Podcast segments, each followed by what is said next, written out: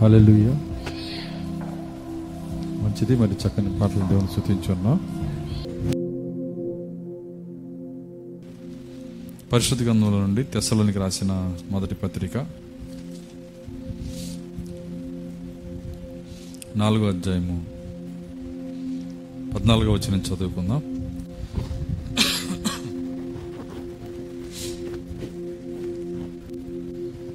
యేసు మృతి పొంది తిరిగి లేచినని మనం నమ్మిన ఎడల అదే ప్రకారము యేసునందు నిద్రించిన వారిని దేవుడు ఆయనతో కూడా వెంట పెట్టుకుని వచ్చును. మేము ప్రభు మాటను బట్టి మీతో చెప్పున్నదేమనగా ప్రభు రాకడ వరకు సజీవులమై నిలిచి ఉండు మనము. నిద్రించిన వారి కంటే ముందుగా ఆయన సన్నిధి చారము ఆర్భాటముతోనూ ప్రధాన దూత శబ్దముతోనూ దేవుని బోరతోనూ పరలోకము నుండి ప్రభు దిగివచ్చును క్రీస్తునందుండి మృతులైన వారు మొదట లేతురు. ఆ మీదట సజీవులమై నిలిచి ఉండు మనము. వారితో కూడా ఏకముగా ప్రభువుని ఎదుర్కొనుటకు ఆకాశ మండలమునకు మేఘముల మీద కొనిపోబడదము. కాగా మనం సదాకాలము ప్రభుతో కూడా ఉందము. కాబట్టి మీరు ఈ మాటల చేత ఒకరినొకడు ఆదరించుకునండి. ప్రార్థించుకుందాం. స్తోత్రములు స్తోత్రములు స్తోత్రములు ప్రభువా. కృపగల తండ్రి మీ స్తోత్రాలు చెల్లిస్తున్నాం. తండ్రి పునరుత్తన దినమందు ఇంతవరకు నాయన పాటల ద్వారా స్థుతుల ద్వారా ఆరాధన ద్వారా మిమ్మల్ని గణపరిచి ఉన్నాము. ఇప్పుడు లేఖన మీదకు మేము వచ్చి ఉన్నాము ప్రభువ. తండ్రి నిత్యముగా నీ వాక్యం మా కొరకు తెరవండి. ఆయన పరిశుద్ధాత్మ మా హృదయాంతరంగంలో లేకుండా వాక్యము తెరవబడదని మా ప్రవక్త ద్వారా నువ్వు మాట్లాడిన దేవుడు. మొదటిగా నీ పరిశుద్ధాత్మను ప్రతి హృదయంలో మీరు అనుగ్రహించండి. తండ్రి ఇది వ్యక్తిగత బయలుపాటు ప్రభువ. వ్యక్తిగతంగా ప్రతి వ్యక్తికి నాయన వాక్యాన్ని తెరవమని ప్రార్థిస్తున్నాను మీ ఆత్మను వారితో వారి హృదయాల్లో నింపండి ప్రభువ. వాక్యం చూచే కన్నులు మీరు దయచేయండి. దేవుని బోర వినపడి సమయంలో మేము ఉన్నాము ప్రభు ఆ బోర ప్రారంభమైనది నాయన. ఓ అది అది నాయన బోర ప్రభువ. ఓ మూడున్నర సంవత్సరాల విందు కాలము కూడా నాయన. ఆ బోర కొనసాగుతుందని మేము నమ్ముచున్నాము దేవా సహాయము దయచేయండి. తండ్రి కనికరించండి నాయన. ఆ బోరను వినే శక్తి మాకు దయచేయండి. తండ్రి వ్యక్తిగత నాయన తండ్రి బయలుపాటు మీరు దయచేయండి. అంతరంగ బోధకుని మీరు అనుగ్రహించండి. దేవానికి స్తోత్రాలు చెల్లిస్తున్నా. మా ఆలోచనలు మా తలంపులు స్వాధీనపరచుకోనండి. నన్ను సిలుచాటును మరుగు చేయండి. నేను బలహీన నన్ను బలపరచండి. మీరే మాట్లాడి మీ నామానికి మహిమ తెచ్చుకోమని యేసుక్రీస్తునాలో ప్రార్థించి వేడుకొంచున్నాము. ఆమె కూర్చుందాం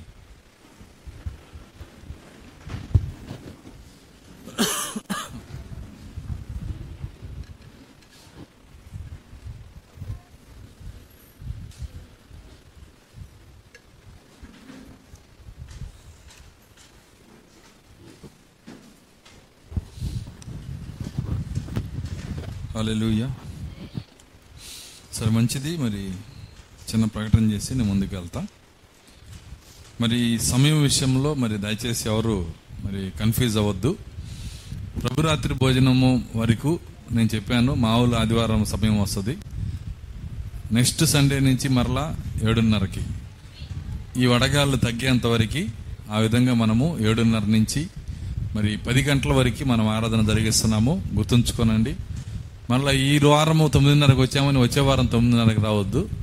మరి దయచేసి ఈ ప్రకటన గుర్తుంచుకోనండి. తలరాయిలో కూడా దాన్ని పెడుతున్నాము.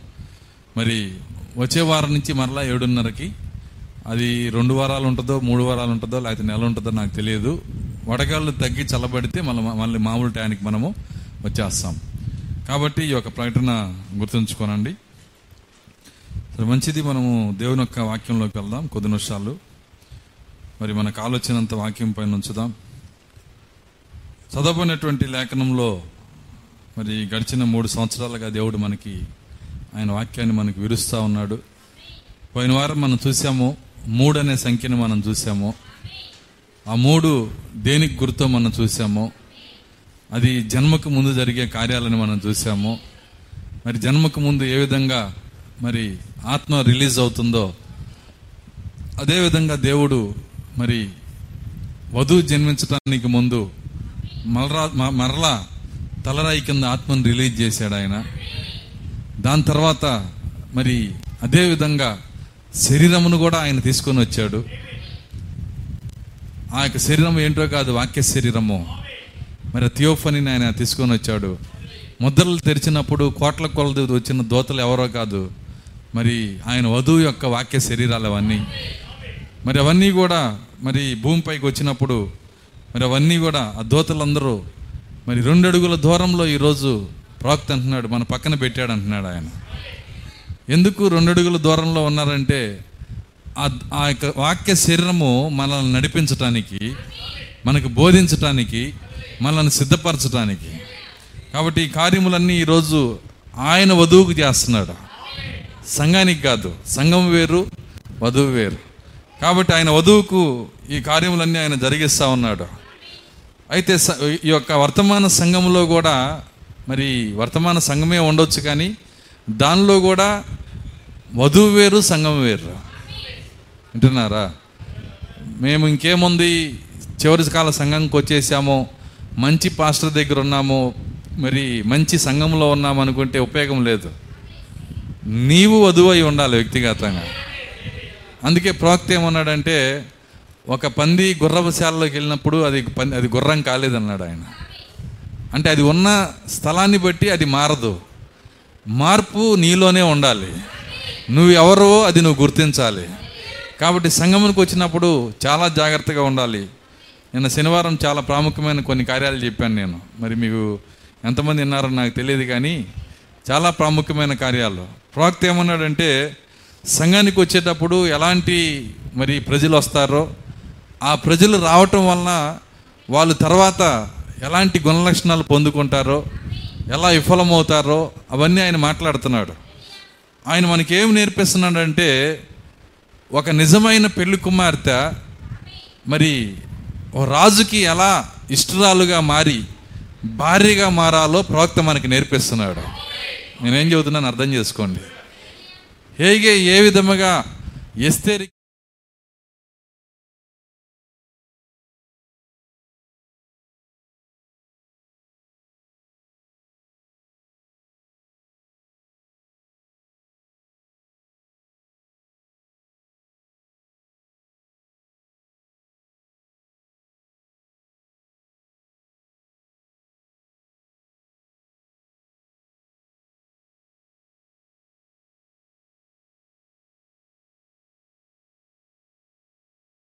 అర్థమవుతుందని నేను చెప్తుంది. ఎస్తేరుకు మాత్రమే హేగే మాటలు విలువగా ఉన్నాయి. అనేక మంది అక్కడ మరి రా అక్కడ అనేక మంది స్త్రీలు ఉన్నారు కన్యకలు ఉన్నారు. వాళ్ళందరికీ హేగేనే అధిపతి. వాళ్ళకి ఏం కావాలో ఆయన ఇవ్వాలి. ఆ రాణులు ఏమంటున్నారంటే మన ప్రవక్త దగ్గరికి వచ్చి మన హేగే దగ్గరికి వచ్చి వరాలు ఎలా పొందుకోవాలో నేర్పించు. అర్థమవుతుందా? ఏ విధంగా అద్భుతాలు చేయాలో నేర్పించు. నువ్వు చేస్తున్నావు కదా అది మా స్త్రీలకు నేర్పించు. జుట్టు కత్తిరించొద్దని చెప్పమాక. అర్థమవుతుందా? మేకప్ వేయొద్దని చెప్పమాక. ఇవన్నీ కాదు ముందు ఇది చేయి వరాలు ఎలా నేర్చుకోవాలో చెప్పు. ఆ స్త్రీలు అంటున్నారు కన్యకలు మాకు పట్టు చీరలు ఇవ్వు లేకపోతే వడ్డానాలు ఇవ్వు మాకు వజ్రాలు ఇవ్వు అది ఇవ్వు ఇది ఇవ్వు రాజును మేము పడగొడతామని. అర్థమవుతుంది? రెండు కార్యాలు ఒకే విధంగా జరుగుతున్నాయి అక్కడ. కానీ ఇక్కడ హేగే ఏమంటున్నాడంటే వరములు కాదు కావలసింది. ముందు ఏబిసీలు నేర్చుకోవాలన్నాడు ఆయన. సింహాసనం ఎక్కటంలో ప్రాముఖ్యత ఏమీ లేదు అక్కడ. ఎక్కటానికి కావాల్సిన అర్హత ఉండాలి నీ లోపల. గుణలక్షణం లేని అధికారం దయ్యం నుంచి వచ్చింది అన్నాడు ఆయన. మొదట నీకు ఉండాల్సిన కార్యం ఏంటంటే గుణలక్షణం. నువ్వు నువ్వు పరిపాలన చేయాలంటే గుణలక్షణం ఉండాలి నీ లోపల. కాబట్టే హేగే ఏం వెతుకుతున్నాడంటే ఆ కన్యకల్లో? ఆ గుణలక్షణాన్ని వెతుకుతున్నాడు అయితే ఎవరిని దేవుడు ఆ సింహాసనానికి రాణిగా ఎంచుకున్న ఎన్నుకున్నాడో? జగత్తు పునాది వేయబడక ముందే ఎవరిని ఎన్నుకున్నాడో? ఆమె మాత్రము హేగే మాటలు పరిశీలించడం మొదలుపెట్టింది. అసలు ఈయన ఏం చెప్తున్నాడు? దేవుని స్తోత్రం అరెలుయ్య సరే మన హేగే ఏం చెప్తున్నాడో తెలుసా? ఆయన అంటున్నాడు నీవు నీవు క్రీస్తు దగ్గరకు వచ్చినప్పుడు వ్యక్తిగతంగా నువ్వు ఆయన్ని ఆరాధన చేయాలి. ఈ మాట చాలా జాగ్రత్తగా పట్టుకోవాలి మీరు. నీవు వ్యక్తిగతంగా మేము ఆరాధించామంటే అయిపోయింది మీ పని. మీరు కాదు ఆరాధించేది. నేను ఆరాధించాను. వ్యక్తిగత ఆరాధన ఇది. అందరూ ఆమెనన్నారండి ఉపయోగం లేదు. నువ్వు వ్యక్తిగతంగా అన్నావా? అది కావలసింది. వ్యక్తిగతము. కాబట్టి ప్రవక్త అంటున్నాడు క్రీస్ అంటే మనో ఉల్లాసం కాదు ఆరాధించబడే దేవుడు అన్నాడు ఆయన. ఈ మాటలన్నీ హేగే నేర్పిస్తున్నాడు మనకి. ఇవన్నీ పట్టుకోవాలి మీరు? క్రీస్ అంటే మనో ఉల్లాసం కాదు. చూడండి మంచి బట్టలు వేసుకొని చర్చికి వెళ్ళి సంతోషం వెళ్ళి వచ్చేది కాదు అది. ఎవరినో పలకరించి మనం సంతోషపడేది కాదు. ఎవరో మనకి ఇష్టమైన వ్యక్తులతో సహవాసం చేసేది కాదు. అది కాదు క్రీస్ అంటే ఆరాధించబడే దేవుడు. వ్యక్తిగతంగా నువ్వు ఆయన సంధించావా? వ్యక్తిగతంగా నువ్వు ఆయన కలుసుకున్నావా? నీ సీటు దగ్గరికి ఆయన వస్తున్నాడా? ఆయన అడుగుతున్నాడు ఆయన? మీకు తెలుసా ఆయన ఇక్కడ ఉన్నాడని? అసలు మన అందరం ఇక్కడ ఎందుకు కూడుకుంటున్నామంటే ఆయన ఎక్కడ ఇద్దరు ముగ్గురు నా నాంపేట కూడుదురో వారి మధ్య నేను ఉంటాను అని చెప్పాడు. ఆయన మన దగ్గర హాజరవుతాడు గనక మనం ఇక్కడికి వస్తున్నాము.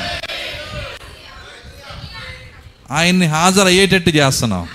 దేవుని స్తోత్రం. అలెలుయ్య ఏం చేస్తున్నావు? మరి తర్వాత? అదే లోపం ఇప్పుడు. ఆయన వస్తున్నాడు ఆయన మాట ఆయన నెరవేర్చుకుంటున్నాడు. ప్రవక్త దానికే ఒక రెండు మూడు పుస్తకాలు చెప్పాడు ఆయన. సంఘం ఏం చేస్తుందని. నగరంలోనే అతి ఘోర పాపి. అర్థమవుతుందా? మరి చుట్టబడిన దేవుని కానుక. వీటన్నిటి మీరు చదవండి. ఆయన ఏమంటున్నాడంటే ఆ కుష్టివ్యాధి సీమోను ఆయన హాజరుపరిచాడంట. మనలాగే. అర్థమవుతుందా? మనం ఎట్లా హాజరుపరుస్తున్నామో? ఆయన ఆయన వచ్చేటట్టు చేశాడు. ఆహ్వానివంగాలు వచ్చేసాడు ఆయన. ఆయన ఇంటికే వచ్చాడు. చూడండి ఆయన ఆయన ఎవరు వచ్చారు సాక్షాత్ యహోవా వచ్చాడు అక్కడికి. చూడండి ఆయన ఇంట్లోకి వచ్చి ఆయన ఆయన ఆయన ఒక మూల కూర్చున్నాడంట. ఆయన పట్టించుకునే వాళ్ళు లేరు. ఆయన నోరు తెరిచి అడుగుతున్నాడు నేను లోపలికి వచ్చాను నాకు నీళ్ళు ఇవ్వలేదు. నా పాదాలు కడగలేదు నాకు మర్యాద చేయలేదు. ఆయన ఆయన పక్కన పెట్టేశారు ఆయన్ని. అయితే ఆయన ఆయన సృష్టిని చేసిందే తనకు ప్రథమ స్థానం కావాలని. దేవుని స్తోత్రం. అలెలుయ్య అసలు నువ్వు లేని వ్యక్తిని రంగంలోకి చేసిందే ఆయన కోసం. సమస్తం ఆయన నిమిత్తం ఆయన కోసం చేశాడు. బైబిల్లో చెప్తూ బైబిల్ మరి అనేక లేఖనాలు ఉన్నాయి. దేవుని సృష్టిలో ఆయనే ప్రథముడుగా ఉండాలంట. ఉందా అవన్నీ? కాబట్టి ఆయనకు ప్రధా ప్రథమ ప్రథమమైన స్థానం ఇవ్వకుండా అక్కడ నన్ను ఆరాధనకి పిలిచి మరి ఆయన ఏం చేస్తున్నారంటే ఇవ్వవలసినటువంటి స్థానం ఇవ్వకుండా ఒక మూలకి నెట్టేశారు. దాన్ని ప్రవక్త నేను చెప్పినటువంటి వర్తమానంలో మాట్లాడుతున్నాడు. ఏమంటున్నాడంటే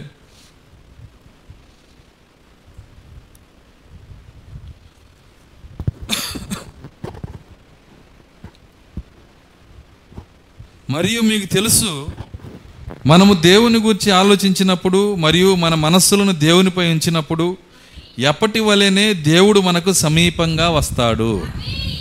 వస్తాడు ఓకే. నేటి దినములలో నేటి దినముల్లోని ప్రజల యొక్క గొప్ప సమస్యల్లో అది ఒకటని నేను ఎరుగుతున్నాను గొప్ప సమస్యల్లో అదొకటి. ఏంటి ఆ సమస్య? మనము ఆయన వచ్చినప్పుడు మన మనస్సులలో మనము అనేక ఇతర విషయములను కలిగి ఉంటాము. వింటున్నారా? ఇక్కడ మనం వచ్చినాక మనం ఏం చేస్తామంటే అనేక ఇతర విషయాలు మన మైండ్ నింటకి నింపుకొని ఉంటామంట. అంతేగాని వచ్చిన ఆయన్ని ఎలా కలుసుకోవాలి? వచ్చిన ఆయన నేను ఎలా స్థుతించాలి? కొంతమంది అయితే అసలు బొమ్మలాగా వచ్చి బొమ్మలాగా వెళ్ళిపోతారు అంతే. కనీసం నోరు తెరిచి ఒక్క ఆమెను ఉండదు. ఒక అలెల్లు ఉండదు. మరి ఎందుకు వస్తున్నారు ఏమో తెలియదు నాకు. మనం వస్తున్న కారణం ఏంటంటే అదృశ్యుడైన దేవుని చూచుచున్నట్టుగా. అదృశ్యుడు అయిన వాడిని చూడాలి మనం. ఆయన ఆరాధించడానికి వస్తున్నాము. ఆయన కనుగొనటానికి వస్తున్నాము. తన ప్రవక్త అంటున్నాడు అదిగో ఆ సీటు దగ్గరికి వెళ్ళాడు అగ్నిస్తంభం. ఈ సీటు దగ్గరికి వెళ్ళాడు. అది అక్కడ నిలబడ్డాడు. ఆ సహోదరి పైన నిలబడింది. ఈ సహోదరుడి పైన నిలబడ్డాడు. ఆయన చూస్తున్నాడు. మనం చూడలేము. అంతే తేడా. కానీ అగ్నిస్తంభం మారదు. ఆయన ఇక్కడే ఉన్నాడు. ఆయన సంచరిస్తానే ఉన్నాడు ఆయన. దేవుని స్తోత్రం. అలెలుయ్య ఓ మన మనస్సుల్లో అనేక ఇతర విషయములను కలిగి ఉండకపోవచ్చు. మీకు తెలుసు కొన్నిసార్లు మనం సంగమునికి వెళ్ళి రేపు నేను ఇది చేయాలి తర్వాత రోజు అది చేయాలి అని ఆలోచిస్తాం. ఎక్కడికి వెళ్ళి? అది సమస్య. ఇంట్లో కూర్చొని ఆలోచిస్తే తప్పలేదు. కానీ ఎక్కడికి వెళ్ళి ఆలోచిస్తామంటే సంఘానికి వచ్చి ఫ్యూచర్ ప్లాన్ ఆలోచిస్తుంటామంట. మనకున్న కార్యాలు మనం ఆలోచిస్తుంటాం. ఎందుకు ఆలోచిస్తామంటే అదృశ్యుడైన వాడిని చూచే శక్తి విశ్వాసం మనకు లేక. ఆ విశ్వాసం మనకుంటే ఈ కార్యాలన్నీ మనము ఏదైతే మనకి ఎన్ని భారాలైనా ఉండని అవి మనం పట్టించుకోవాల్సిన అవసరంలా. సో నా వస్తుంది ఎలియా దగ్గర ఎలిషా దగ్గరికి. అందరు బాగున్నారా? అందరం బాగానే ఉన్నా. ఆమె అక్కడి నుంచే శోకాండాలు పెట్టుకుంటూ రాలేదు. అర్థమవుతుందా? ఓ అని ఏడుచుకుంటా రాలేదు. ఎందుకంటే విశ్వాసం పనిచేస్తుంది ఆమెకు. దేవుని స్తోత్రం అలెలుయ్య అక్కడ ఎలీషానే అడుగుతున్నాడు. అమ్మా ఓకేనా? అంతా ఓకేనయ్యా. కూర్చొని ప్రశాంతంగా చెబుతుంది. నేను అడిగానా అని. అర్థమవుతుందా? చూడండి ఆమె మొదలుపెట్టింది. ఉన్న విషయాన్ని చెప్తుందామా అయితే ఆమెకి నమ్మకం. అడగకుండానే ఇచ్చిన ఆయన ఇచ్చిన దాన్ని కాపాడగలిగిన శక్తి కలిగిన ఆయన. దేవుని స్తోత్రం అలెలుయ్య నువ్వు అడగలా నేను రక్షించబడాలని నువ్వు అడగలా నేను క్రైస్తవుని అవ్వాలని కానీ అడగకుండానే దేవుడు మనకి ఇచ్చాడు. అయితే దాన్ని కాపాడగలిగిన దేవుడు ఆయన. దేవుని స్తోత్రం అలెలుయ్య కాబట్టి ఆమె ఆమె మరి ఎట్లాంటి రేపు అనే దానికి భయము కానీ మరి రేపుడు గురించిన ఆలోచన కానీ దుఃఖము కానీ ఏమీ లేదు. విశ్వాసం ఆ- ఆ స్థితిలో ఆమెను నుంచోబెట్టింది. ఈరో ఈరోజు ఆమె దగ్గర బైబిల్ లేదు. ఆమె దగ్గర పన్నెండు వందల వర్తమానాలు లేవు. కానీ మన దగ్గర అన్నీ ఉన్నాయి. ఇంక ఇంకెంత ఎక్కువగా మనం మరి దేవునికి దగ్గరగా జీవించాలి. ఇంకెంత ఎక్కువ ఎక్కువగా మనం ఆయనకి ఇష్టలుగా జీవించాలి. ఇంకంటున్నాడు రేపు మరి రేపు నేను ఇది చేయాలి తర్వాత రోజు అది చేయాలని ఆలోచిస్తాము. కానీ మనం సంగమునకు వచ్చినప్పుడు లోక సంబంధమైన ప్రతి విషయాన్ని మరియు ప్రతి ఆలోచనను తప్పక ప్రక్కన పెట్టి ఏం చేయాలంట? తప్పక పక్కన పెట్టి క్రీస్తు యొక్క సహవాసంలోనికి మరియు ఆ ఆరాధనలోనికి ప్రవేశించి అంటున్నాడు. సమస్త కార్యాలు పక్కన పెట్టి క్రీస్తు యొక్క సహవాసంలోనికి మనం ఎక్కడికి వచ్చాము ఇక్కడికి? సహవాసం అంటే ఏంటి?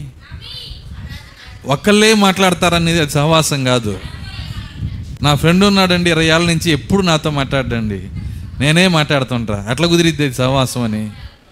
నీకు పది ఏళ్ళ నుంచి ఓ ఫ్రెండ్ ఉండి ఎప్పుడు నీతో ఒక్క మాట కూడా మాట్లాడకపోతే అది సహవాసం అని అట్ట పిలుస్తారు. కానీ ఇక్కడ సహవాసం అంటే అర్థం ఏంటంటే నువ్వు చెప్పాలి ఆయన చెప్పాలా? నువ్వు నీ ప్రార్థనతో చెబుతుంటే ఆయన ఆత్మతో మాట్లాడుతూ ఉండాలి నీతో? అలాంటి సహవాసంలో ఎంతమంది ఉన్నారు? అది సహవాసం అంటే ప్రభు నీతో మాట్లాడాలి. నువ్వు ఆయనతో మాట్లాడాలి. ఇది వ్యక్తిగత సహవాసము. వ్యక్తిగా ఆయనతో సహవాసము. దేవుని స్తోత్రం. అది నిజమైన భక్తి అంటే దేవునికి ఇష్టమైన భక్తి. అది ఎస్తేరు యొక్క స్థానం అది.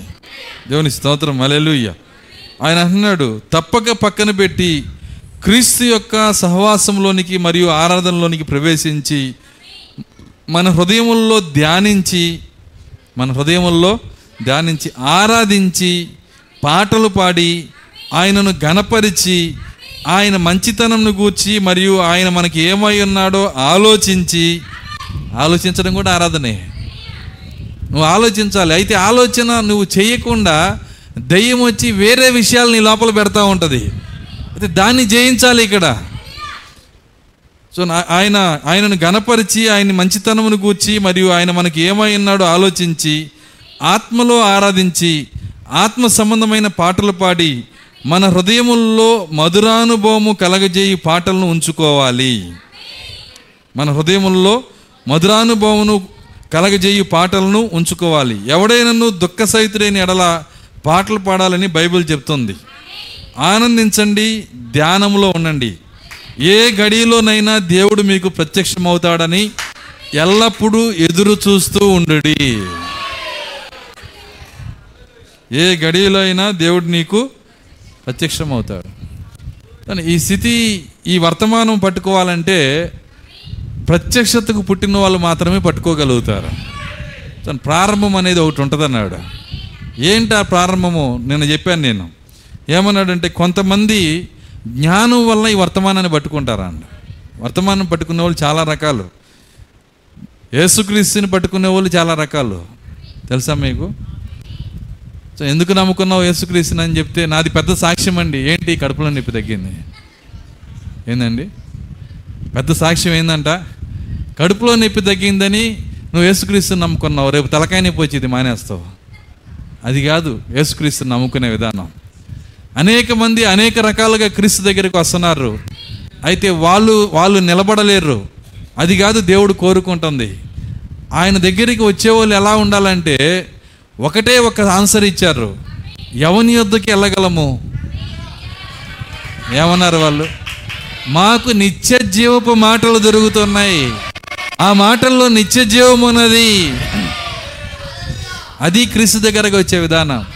ఆయన వాక్య బయలుపాటును బట్టి రావాలి. చర్చికి వెళ్తే మాకు మంచి దేవుళ్ళు వస్తున్నాయండి. చర్చికి వెళ్ళిన దగ్గర నుంచి మాకు ఆశీర్వాదం వస్తుందండి. చర్చికి వెళ్ళిన దగ్గర నుంచి మా షాపు బాగుంటుందండి. మాకు మంచి అన్ని మేలు జరుగుతున్నాయి. ఓకే అవన్నీ మంచియే. కానీ అది నిలబడదు. రేపు నష్టం వస్తుంది వదిలేస్తావు.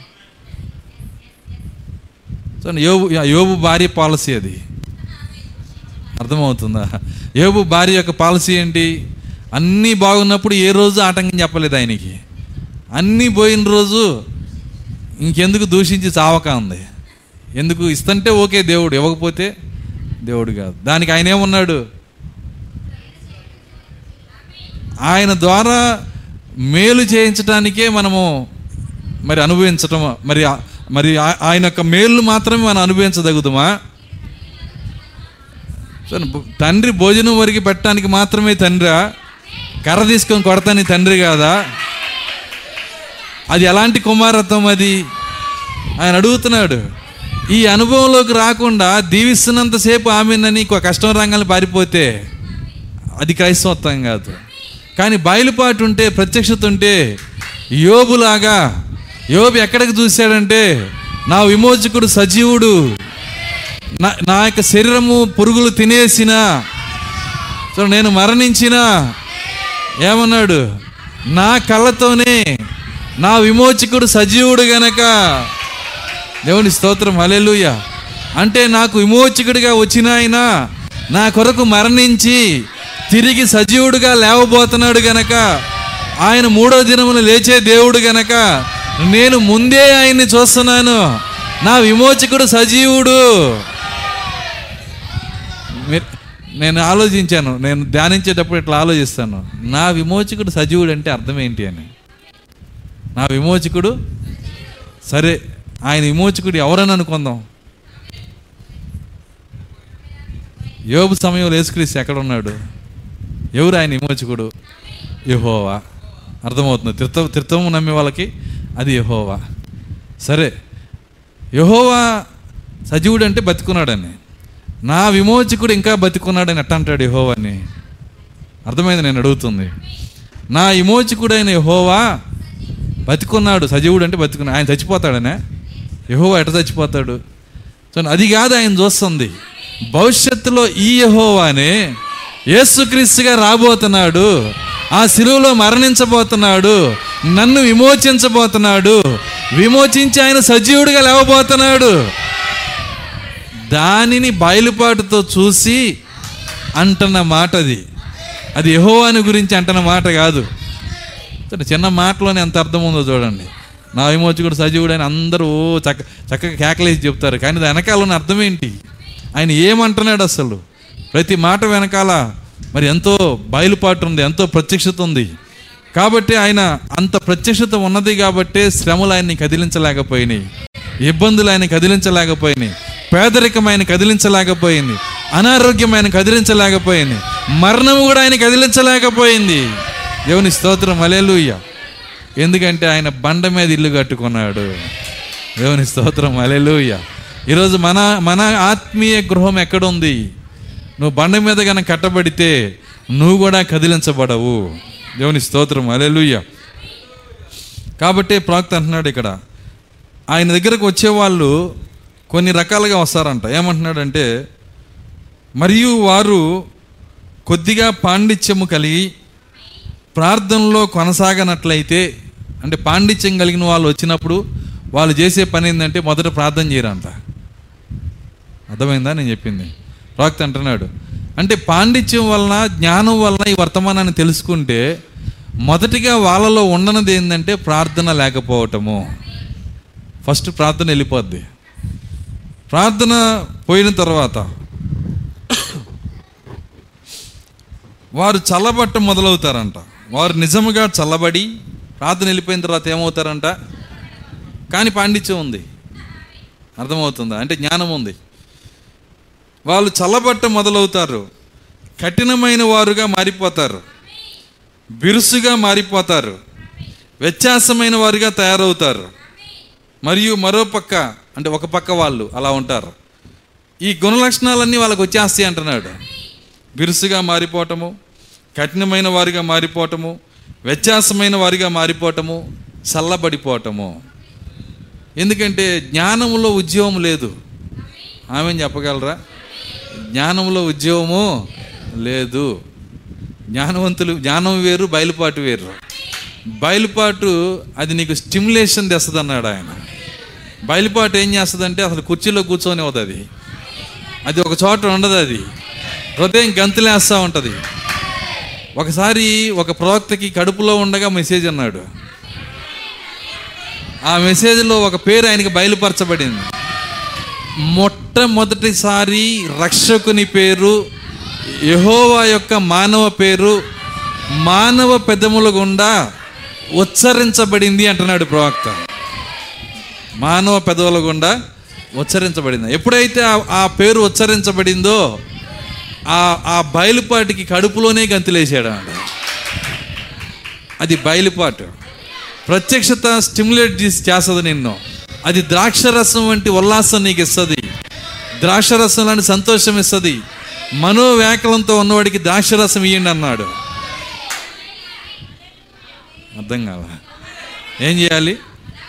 మనోవ్యాకలం అంటే దిగుళ్ళు చింతలు పోరాటాల్లో ఉన్నవాడికి ఏం చేయాలంట? ఇవ్వమని బైబిలే చెబుతుంది. ద్రాక్షరసం అంటే ఆ ద్రాక్షరసం కాదు. ఈ ద్రాక్షరసం వారి హృదయంలోకి వెళ్తే ఇలా ఇలా ఉన్న పెదాలు ఇలా వచ్చేస్తాయి. వాక్త అన్నాడు ఆ మాట. అవేం చేస్తాయి అంటే వాడి వడిలిపోయినటువంటి దేహము మరి చచ్చిబడిపోయిన కండరాలు అది కొట్టుకోవటం మొదలవుతాయి అంట. కండరాలు బిగుసుకుపోతాయి అంట ఎందుకంటే ద్రాక్షరసం లోపలికి వెళ్ళింది. ముఖం వెలుగుతూ ఉంటుంది సంతోషం వస్తుంది మనోవ్యాకులం ఎగిరిపోయిద్ది. ఎందుకంటే మనకి చాలిన యేసు ఉన్నాడు. దేవుని స్తోత్రం అలెలుయ్య ఏసు చాలును. దేవుని స్తోత్రం. అలెలుయ్య మనకు ఆయన సరిపోయిన వాడు ఏ స్థితికైనా. మరి సరిపోయిన ఉన్నప్పుడు సరిపోయిన వాడు ఉన్నప్పుడు దిగులెందుకు? నీకు పది తరాలు తిన్నా సరిపోని సరిపోయిన ఆస్తి నీకు రాసి ఇచ్చావనుకో రేపు భోజనం ఎట్టా అని ఏడుస్తున్నావు అనుకో నువ్వే. అర్థమవుతుంది? నీకు రాసి ఇచ్చాం పది తరాలు తిన్నా తరగని ఆస్తి మీకు రాసి ఇచ్చాం కానీ సాయంత్రం కూర్చొని కన్నీరు పెట్టుకుంటున్నావు నువ్వు ఏంటి రేపు ఎట్ట తినాలని?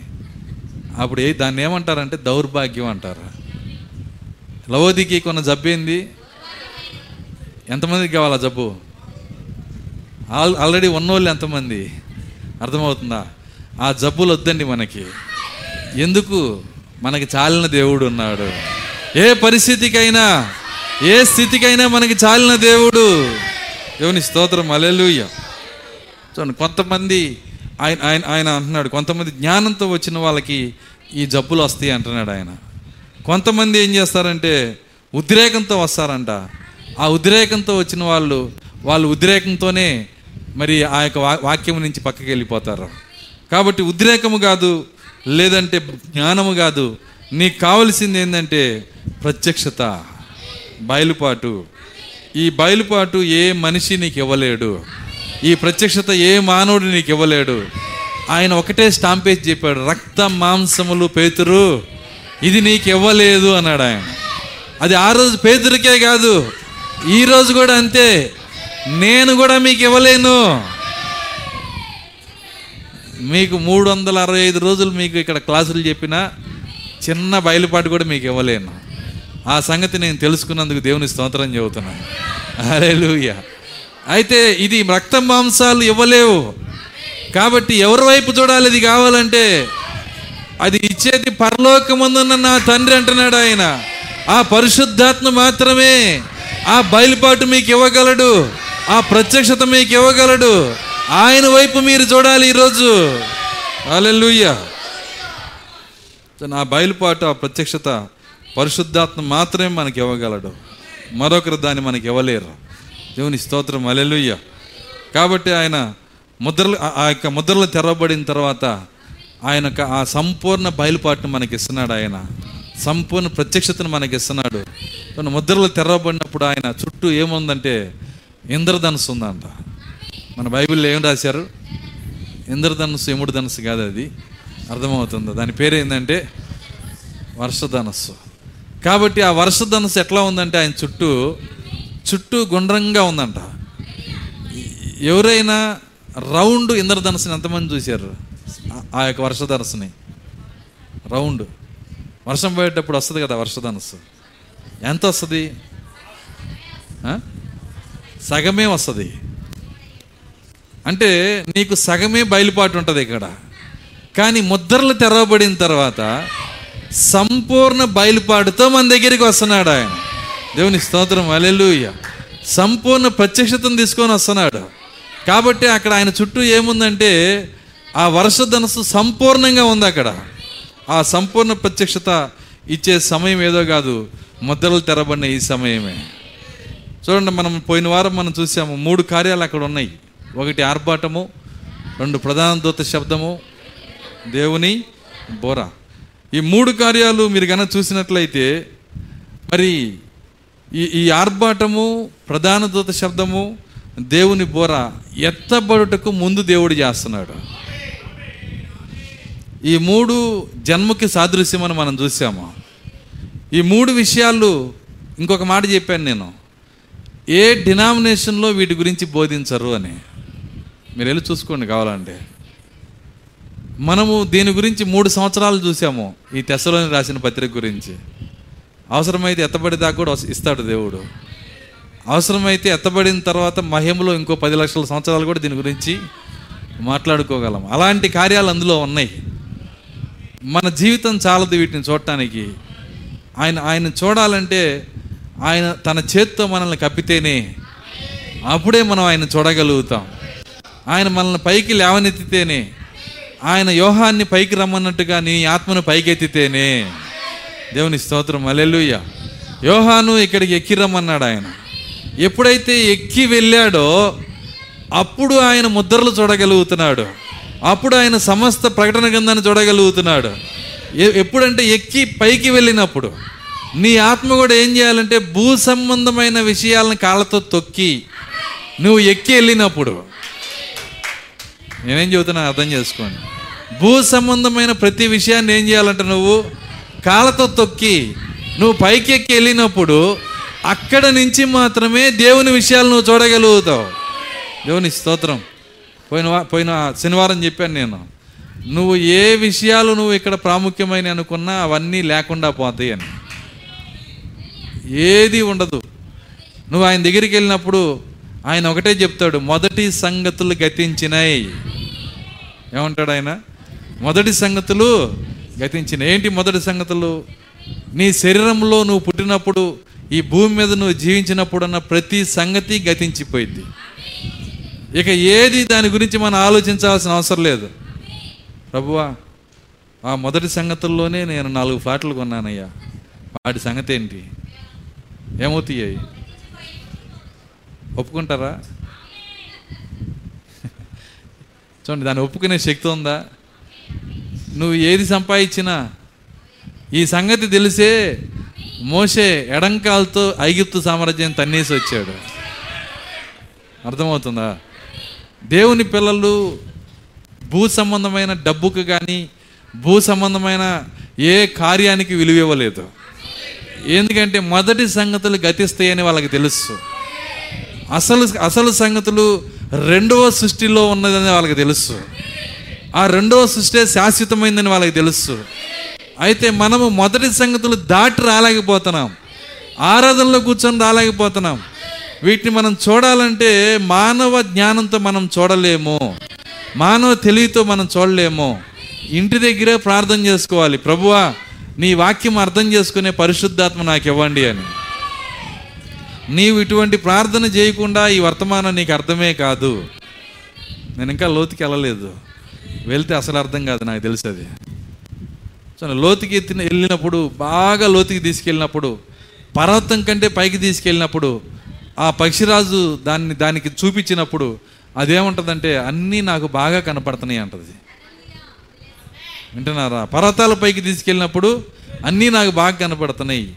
ఒక కోడి పెట్టను అంత ఎత్తుకి తీసుకెళ్తే కోడి కాదు ఏ పిట్టనైనా ఏ పక్షినైనా చూడండి అక్కడ అది అది అంటది గుండె గుండె అయి చచ్చిపోయింది అది.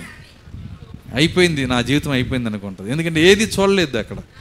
అక్కడికి వెళ్ళి ఆ కోడిపెట్టను అక్కడ పెట్టి అద్భుతమైన ఈ ఏడు ముద్దలు చూసావా అంటే ఆ లోతులో ఒకటే చూశాను. ఇక్కడి నుంచి పడితే నేను చస్తానని నాకు తెలిసిందే నన్ను. అది అది- చూసేది అంతవరకే. అర్థమవుతుందా? కాబట్టి కోడి పెట్టగా వేరే పెట్ట వేరే మరి ఒక పక్షిగా నువ్వు ఈ కార్యాలు చూడలేవు. నిన్ను పక్షిరాజుగా చేసేది. పక్షిరాజుకు పుడితేనే నువ్వు పక్షిరాజు అవుతావు. ఎవరా పక్షిరాజు అంటే? మన ప్రభు అయిన యేసుక్రీస్తు మాత్రం. ఆయన నుంచి నువ్వు జన్మను తీసుకోకుండా నువ్వు ఎంత మాత్రం ఈ కార్యాలు చూడలేవు. నీకు చూపించినా చూడలేవు. ప్రకటించినా చూడలేవు. చెప్పినా మూడు సంవత్సరాలు కాదు ముప్పై మూడు సంవత్సరాలు చెప్పినా ఇందులో మొక్క కూడా మీలో దొరదని నేను నేను కావాలంటే మీకు రాసిస్తాను బాండ్ పేపర్ మీద. మీకు ఇది రావాలి అంటే ఏం చేయాలంటే ఇంటి దగ్గరే మోకాల మీద ఉండి ఉదయాన్నే లేచినప్పుడు ప్రభువా నేను చర్చికి వెళ్తున్నాను. అక్కడ ఒక పరదేశి ఉన్నాడు. ఎవరు? ఎవరండి పరదేశి? అక్కడ ఒక పాస్టర్ ఉన్నాడు. ఆయన ఏం చెబుతాడో మొక్క కూడా అర్థం కాదు మాకు. అది అర్థం అవ్వాలంటే పరిశుద్ధాత్మ ఉంటే అర్థమైద్దంట. ఆ పరిశుద్ధాత్మ మాకు దయచేయమని మోకాల మీద నువ్వు అడిగితే నేను చెప్పేది మీకు అర్థమైద్ది. లేదంటే భూ సంబంధమైన విషయాలు తప్పితే ఏది నీకు అర్థం కాదు. అయితే నా ఆశ నా అత్యాశ ఏంటంటే కనీసం సంఘంలో ఎయిటీ పర్సెంట్ అయినా అది అర్థం చేసుకునే వాళ్ళు ఉండాలని. అది కూడా అత్యాసే దేవుని స్తోత్రం అలెలుయ్య అయితే ఆయన ఆశను తీర్చాలని నేను ప్రార్థన చేస్తాను. జాగ్రత్తగా గమనించండి. ఆయన ఆర్భాటమును ప్రధాన దూత శబ్దమును దేవుని బోర మూడు కార్యాల గురించి ఆయన మాట్లాడుతున్నాడు. ఈ ఆర్భాటము ప్రధాన దూత శబ్దము దేవుని బోర. ఇవి ఆయన మతైస్వార్త ఇరవై నాలుగులో పెట్టాడు. మతైస్వార్త ఇరవై నాలుగు ఇరవై ఐదు అధ్యాయాల్లో ఈ మూడు విషయాలు ఉన్నాయి. ఎలా ఉన్నాయి అనేది మనం చూస్తే మనకు అర్థమవుతుంది. ఏ విధంగా మతైస్వార్త ఇరవై నాలుగులో ఈ విషయాలు పెట్టాడని మనం చూస్తే ఈ మతైస్వార్త ఇరవై నాలుగు అధ్యాయము చాలా ప్రాముఖ్యమైన అధ్యాయము. ఇది మన ప్రభువే స్వయముగా మాట్లాడిన మాటలు అవన్నీ రెడ్ కలర్ అక్షరాలతో ఉన్న బైబిల్ చూస్తే మీకు అర్థమైద్ది. మొత్తం అధ్యాయం అంతా ఎర్రగా ఉంటుంది అక్కడ. ఎందుకంటే ఆయన నోటిలోంచి వచ్చిన మాటలు అవన్నీ ఆయన ఏమంటున్నాడు ఒకసారి చూద్దాము. మత్తేశ్వార్త ఇరవై నాలుగు వద్దాం. కొద్దిగా నాతో పాటు లోతుకి రండి.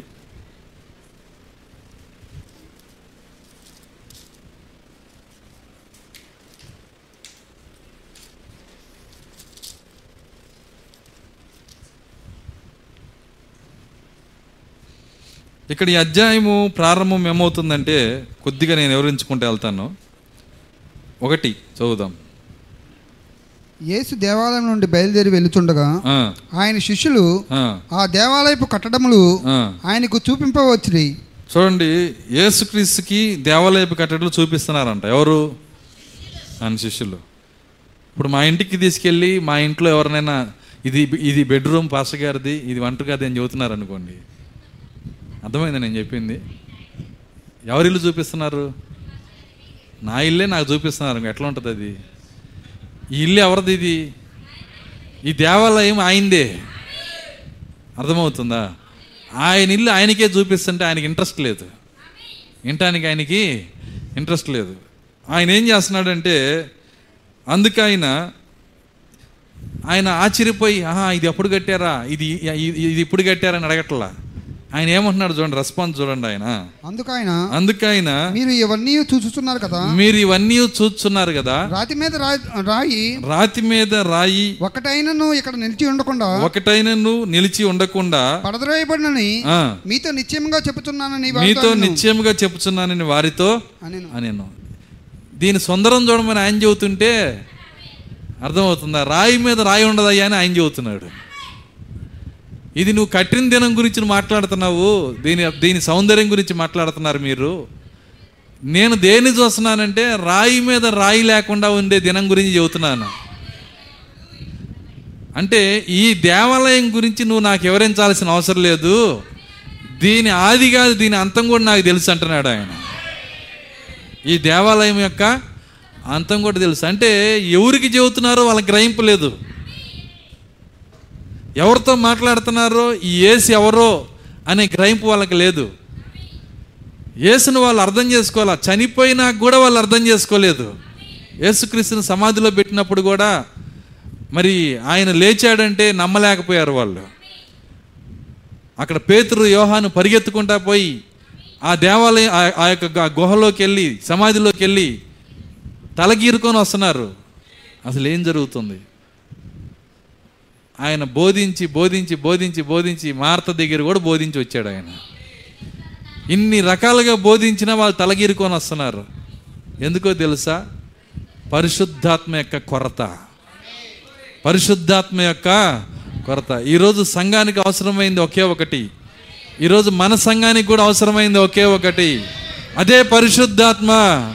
మీరు తెల్లవారుజాములు లేచి రెండు చేతులు పైకెత్తి ప్రభు నీ పరిశుద్ధాత్మ నాకు దయచేయమని అడిగితే మన కొరతలన్నీ తీరిపోతాయి. ఎందుకంటే అవసరమైంది ఒకటే ఈరోజు. దేవుని స్తోత్రం అలెలుయ్య చూడండి వాళ్ళకి అర్థం కావట్లా? తలగీరుకుంటున్నారు వాళ్ళ పాస్టర్ ఎవరు? ఏం ఆయన చర్చిలో ఉండి అర్థం కావట్లేదా? ఇంకా యాకోబు గారి చర్చి అంతా అర్థమవుతుందా? ఏ చర్చిలో ఉన్నా నువ్వు అర్థం చేసుకోకుండా పోవచ్చు. అయితే పరిశుద్ధాత్మ నీలోకి వస్తే నీకు అర్థం కాకుండా పోయేది ఏమీ లేదు. కాబట్టి ఉదయాన్నే లేచి ప్రతిరోజు ఆయన ఆత్మను అడగాలి. పరిశుద్ధాత్మ నేను పొందానులే అని అనుకోమాకండి. ఖచ్చితంగా ప్రతిరోజు అడగాలి ఆయన్ని. మరికొంత ఆత్మ కావాలని అడగాలంట. ప్రవక్త వర్తమానంలో చెబుతున్న మాటలు ఇవన్నీ ఏమడగాలంట?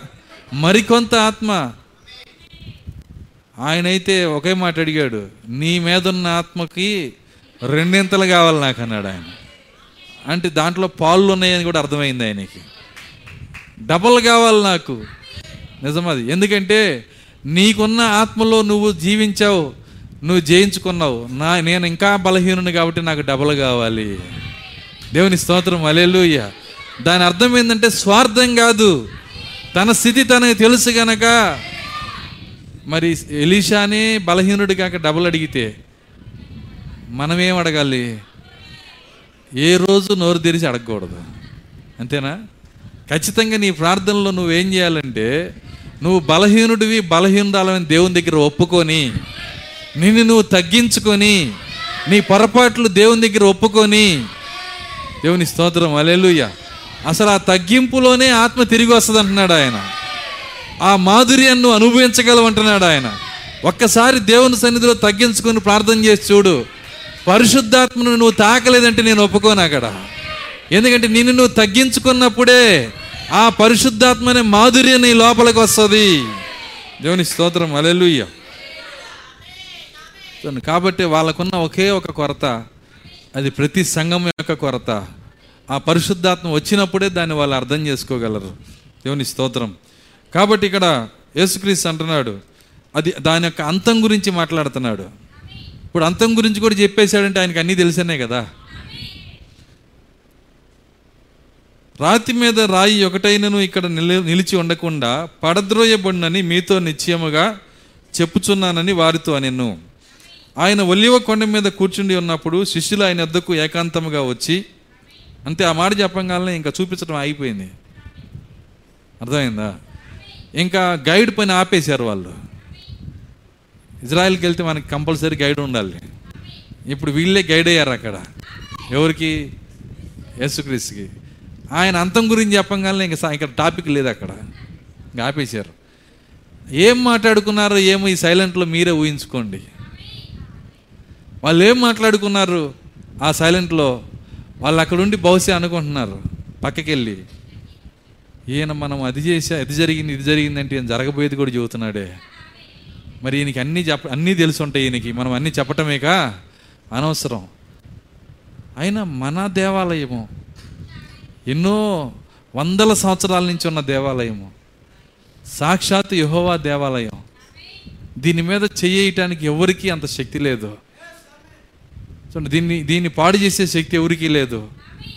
కానీ ఇది రాతి మీద రాయి ఉండకుండా పోయిద్ది అంటున్నాడే.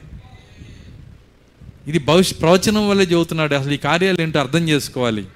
సైలెంట్గా ఆయన ఒలివ కొండ మీద కూర్చొని ఉన్నప్పుడు ఆయన పిరమిడ్ మీదకి ఎక్కినప్పుడు నేనేం చెబుతున్నాను అర్థం చేసుకోండి. ఆయన ఏదైనా ఒక మర్మం చెప్పాలంటే కొండ ఎక్కాలి ఆయన. ఎందుకు కొండ ఎక్కాలంటే అక్కడి నుంచి అన్నీ చెబుతాడు ఆయన. దేవుని స్తోత్రం. అలెల్లుయ్య ఆ కొండ ఏంటో ఆత్మీయంగా నీకు ఎరిగితేనే అర్థమవుతుంది. చూడండి మేము ఆ కొండ ఫోటో పెట్టుకున్నాం ఇక్కడ. ఆ కొండ మీద ఆయన కనపడుతున్నాడు చూడండి. ఆయన ఆయన యొక్క శిరస్సు కనపడుతుంది చూడండి. అక్కడ నుండే ఏడు ముద్రలు తెరిచి సమస్త మర్మాలు బయలుపరిచాడు ఆయన. అది ఆయన అలవాటు. అది ఆయన యొక్క అలవాటు.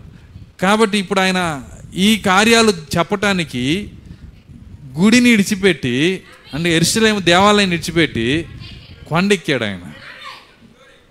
ఎంత మాదిరో చూడండి. సున్నా పొల్లు కూడా ఇడిచిపెట్టాడు దేవుడు. ఆ కొండ మీద ఉన్నప్పుడు ఏకాంతంగా ఉన్నప్పుడు వెళ్ళారంట ఇల్లు వీళ్ళు అడుగుతున్నారు ఆయన ఒలివ కొండ మీద కూర్చుండి ఉన్నప్పుడు శిష్యులు ఆయన ఎద్దుకు ఏకాంతముగా వచ్చి ఇంకా ముందు వెనక ఏ టాపిక్ లేదు ఇక. ఏమంటున్నారు? ఇవి ఎప్పుడు జరుగును. ఇవి అంటే ఎరుసలేములో చెప్పిన మాటకి దాన్ని మళ్ళీ అవి కూడా వివరించట్లా. వాళ్ళ మైండ్ అంతా రాయి మీద రాయి లేకపోవడం రాయి మీద రాయి లేకపోవటం రాయి మీద రాయి లేకపోవడం ఇదే నిండిపోయింది. ఆయన దగ్గరికి వెళ్ళి జాగ్రత్తగా పన్నెండు మంది కూర్చొని అక్కడ ఆయన అడుగుతున్నారు ఇది ఎప్పుడు ఇవి ఎప్పుడు జరుగును? మొదటి ప్రశ్న. రెండో ప్రశ్న ఏంటి? ఇది చెప్పావంటే నువ్వు చెప్పే రెండో రాకడ కూడా నిజమే. మరి దాని గురించి కూడా మేము తెలుసుకోవాలనుకుంటున్నాం. ఏమంటున్నారంటే ఇవి ఎప్పుడు జరుగును? నీ రాకడకు సూచనలు ఏమిటి రెండో ప్రశ్న నీ రాకడకు. నీ రాకడైపోయిన అయిపోయిన తర్వాత ఏమవుతుంది? యుగ సమాప్తి. మూడో ప్రశ్న ఏంటంటే రాకడ వేరు యుగ సమాప్తి వేరు గనక యుగ సమాప్తికి సూచనలు ఏంటి మూడు ప్రశ్నలు వేశారు. ఈ మూడు ప్రశ్నలు ఎప్పుడైతే వేశారో ఆయన ఆన్సర్ చెప్పటం మొదలుపెట్టాడు. ఈ మూడు ప్రశ్నలకి కలిపి ఆన్సర్ ఇస్తున్నాడు. ఏ ప్రశ్నకి ఏ ఆన్సర్ నువ్వే పెట్టుకోవాలి. ఏ ప్రశ్నకి ఏ సమాధానం ఇచ్చాడో దాన్ని నువ్వే పెట్టుకోవాలి. కాబట్టి ఎందుకైనా అలా పెట్టాడంటే ఇది బయలుపాటు వల్ల మాత్రమే పెట్టుకోగలుగుతారు. అందరూ దాన్ని పెట్టుకోలేరు. ఒకసారి ఒక పాస్టర్ నేను వెళ్తున్న డినామినేషన్ పాస్టర్ ఏమంటున్నాడంటే సంఘంతో వర్తమానంలో మాట్లాడుతున్నాడు. సంఘమా చలికాలం రాకడ రాకుండా ప్రార్థన చేయండి అంటున్నాడు. చలికాలం? పైగా గర్భిణీ స్త్రీలు కూడా మీరు జాగ్రత్తగా వింటున్నారా? రాకడ సమయంలో గర్భిణీగా ఉండకుండా ప్రార్థన చేసుకోండి. రాకడ వచ్చే టైంకి గర్భిణీగా ఉండకుండా ప్రార్థన చేయండి. ఎందుకంటే రాకడ సమయంలో వారికి శ్రమం చెబుతుంది. అలా చెప్పాడు ఆ దేవుడు? ఆయన దేనికి ఆన్సర్ చెబుతున్నాడు అది? అది దేని మొదటి ప్రశ్న యొక్క సమాధానం అది. గర్భిణీ స్త్రీలకు మరి శ్రమ అది చలికాలం ముందు రాకూడదని చెప్పింది మొదటి ప్రశ్న యొక్క సమాధానం. ఏంటి మొదటి ప్రశ్న యొక్క సమాధానం అంటే రాతి మీద రాయి ఉండని కాలం. అది ఎప్పుడు వస్తుందంటే క్రీస్తు శకము డెబ్బయో సంవత్సరం. టైటస్ చక్రవర్తి కాలంలో జరుగుతుంది. ఎరుసలేమును దండ్ల చేత చుట్టబడినప్పుడు అంటున్నాడు. అంటే రోమా రోమా సైన్యము ఎరుసలేమును చుట్టుముట్టినప్పుడు అది ఒకవేళ చలికాలం అయితే మీరు పారిపోవటం కష్టమైంది గనక చలికాలం రాకుండా ప్రార్థన చేయండి. అంతేకాదు గర్భిణీ స్త్రీలు సైన్యాన్ని తప్పించుకొని పారిపోవటం ఎరుసలేము నుంచి తప్పించుకుపోవటం శ్రమ గనక మీరు ప్రార్థన చేయండి. వింటున్నారా? అది క్రీస్తు సెకండ్ డెబ్బై గురించి చెప్పింది. అంతేగాని చలికాలం అయితే మీరు ఎతబాటులో కష్టం పైకి లేకపోవటం ఒళ్ళు విరుచుకొని రాలేరు మీరు. అర్థమవుతుంది? లేదంటే గర్భిణీ స్త్రీలు బరువు ఎక్కువ ఉంటారు. వాళ్ళు అలా తీసుకెళ్ళలేము. అది కాదు దాని అర్థం. సో అది కాదు దాని ఉద్దేశం ఆయన ఏ స్థితిలో ఉన్నా నేను తీసుకుని వెళ్ళగలిగిన దేవుడు. కొద్దిగా నేను డైటింగ్ చేయాలి ఎత్తబాట్లు వెళ్ళాలంటే ఇంత బరువు ఉంటే తీసుకెళ్ళలేడు. ఏమి లేదండి. నువ్వు రెండు వందల కిలోలున్నా నేను తీసుకెళ్ళగలిగిన దేవుడు. ఆయన ఎందుకంటే మనుషులకి అసాధ్యమైంది దేవునికి సాధ్యమే. ఈ సూత్రం నీ హృదయంలో ఉంటే ఆయనకి అన్నీ సాధ్యమే.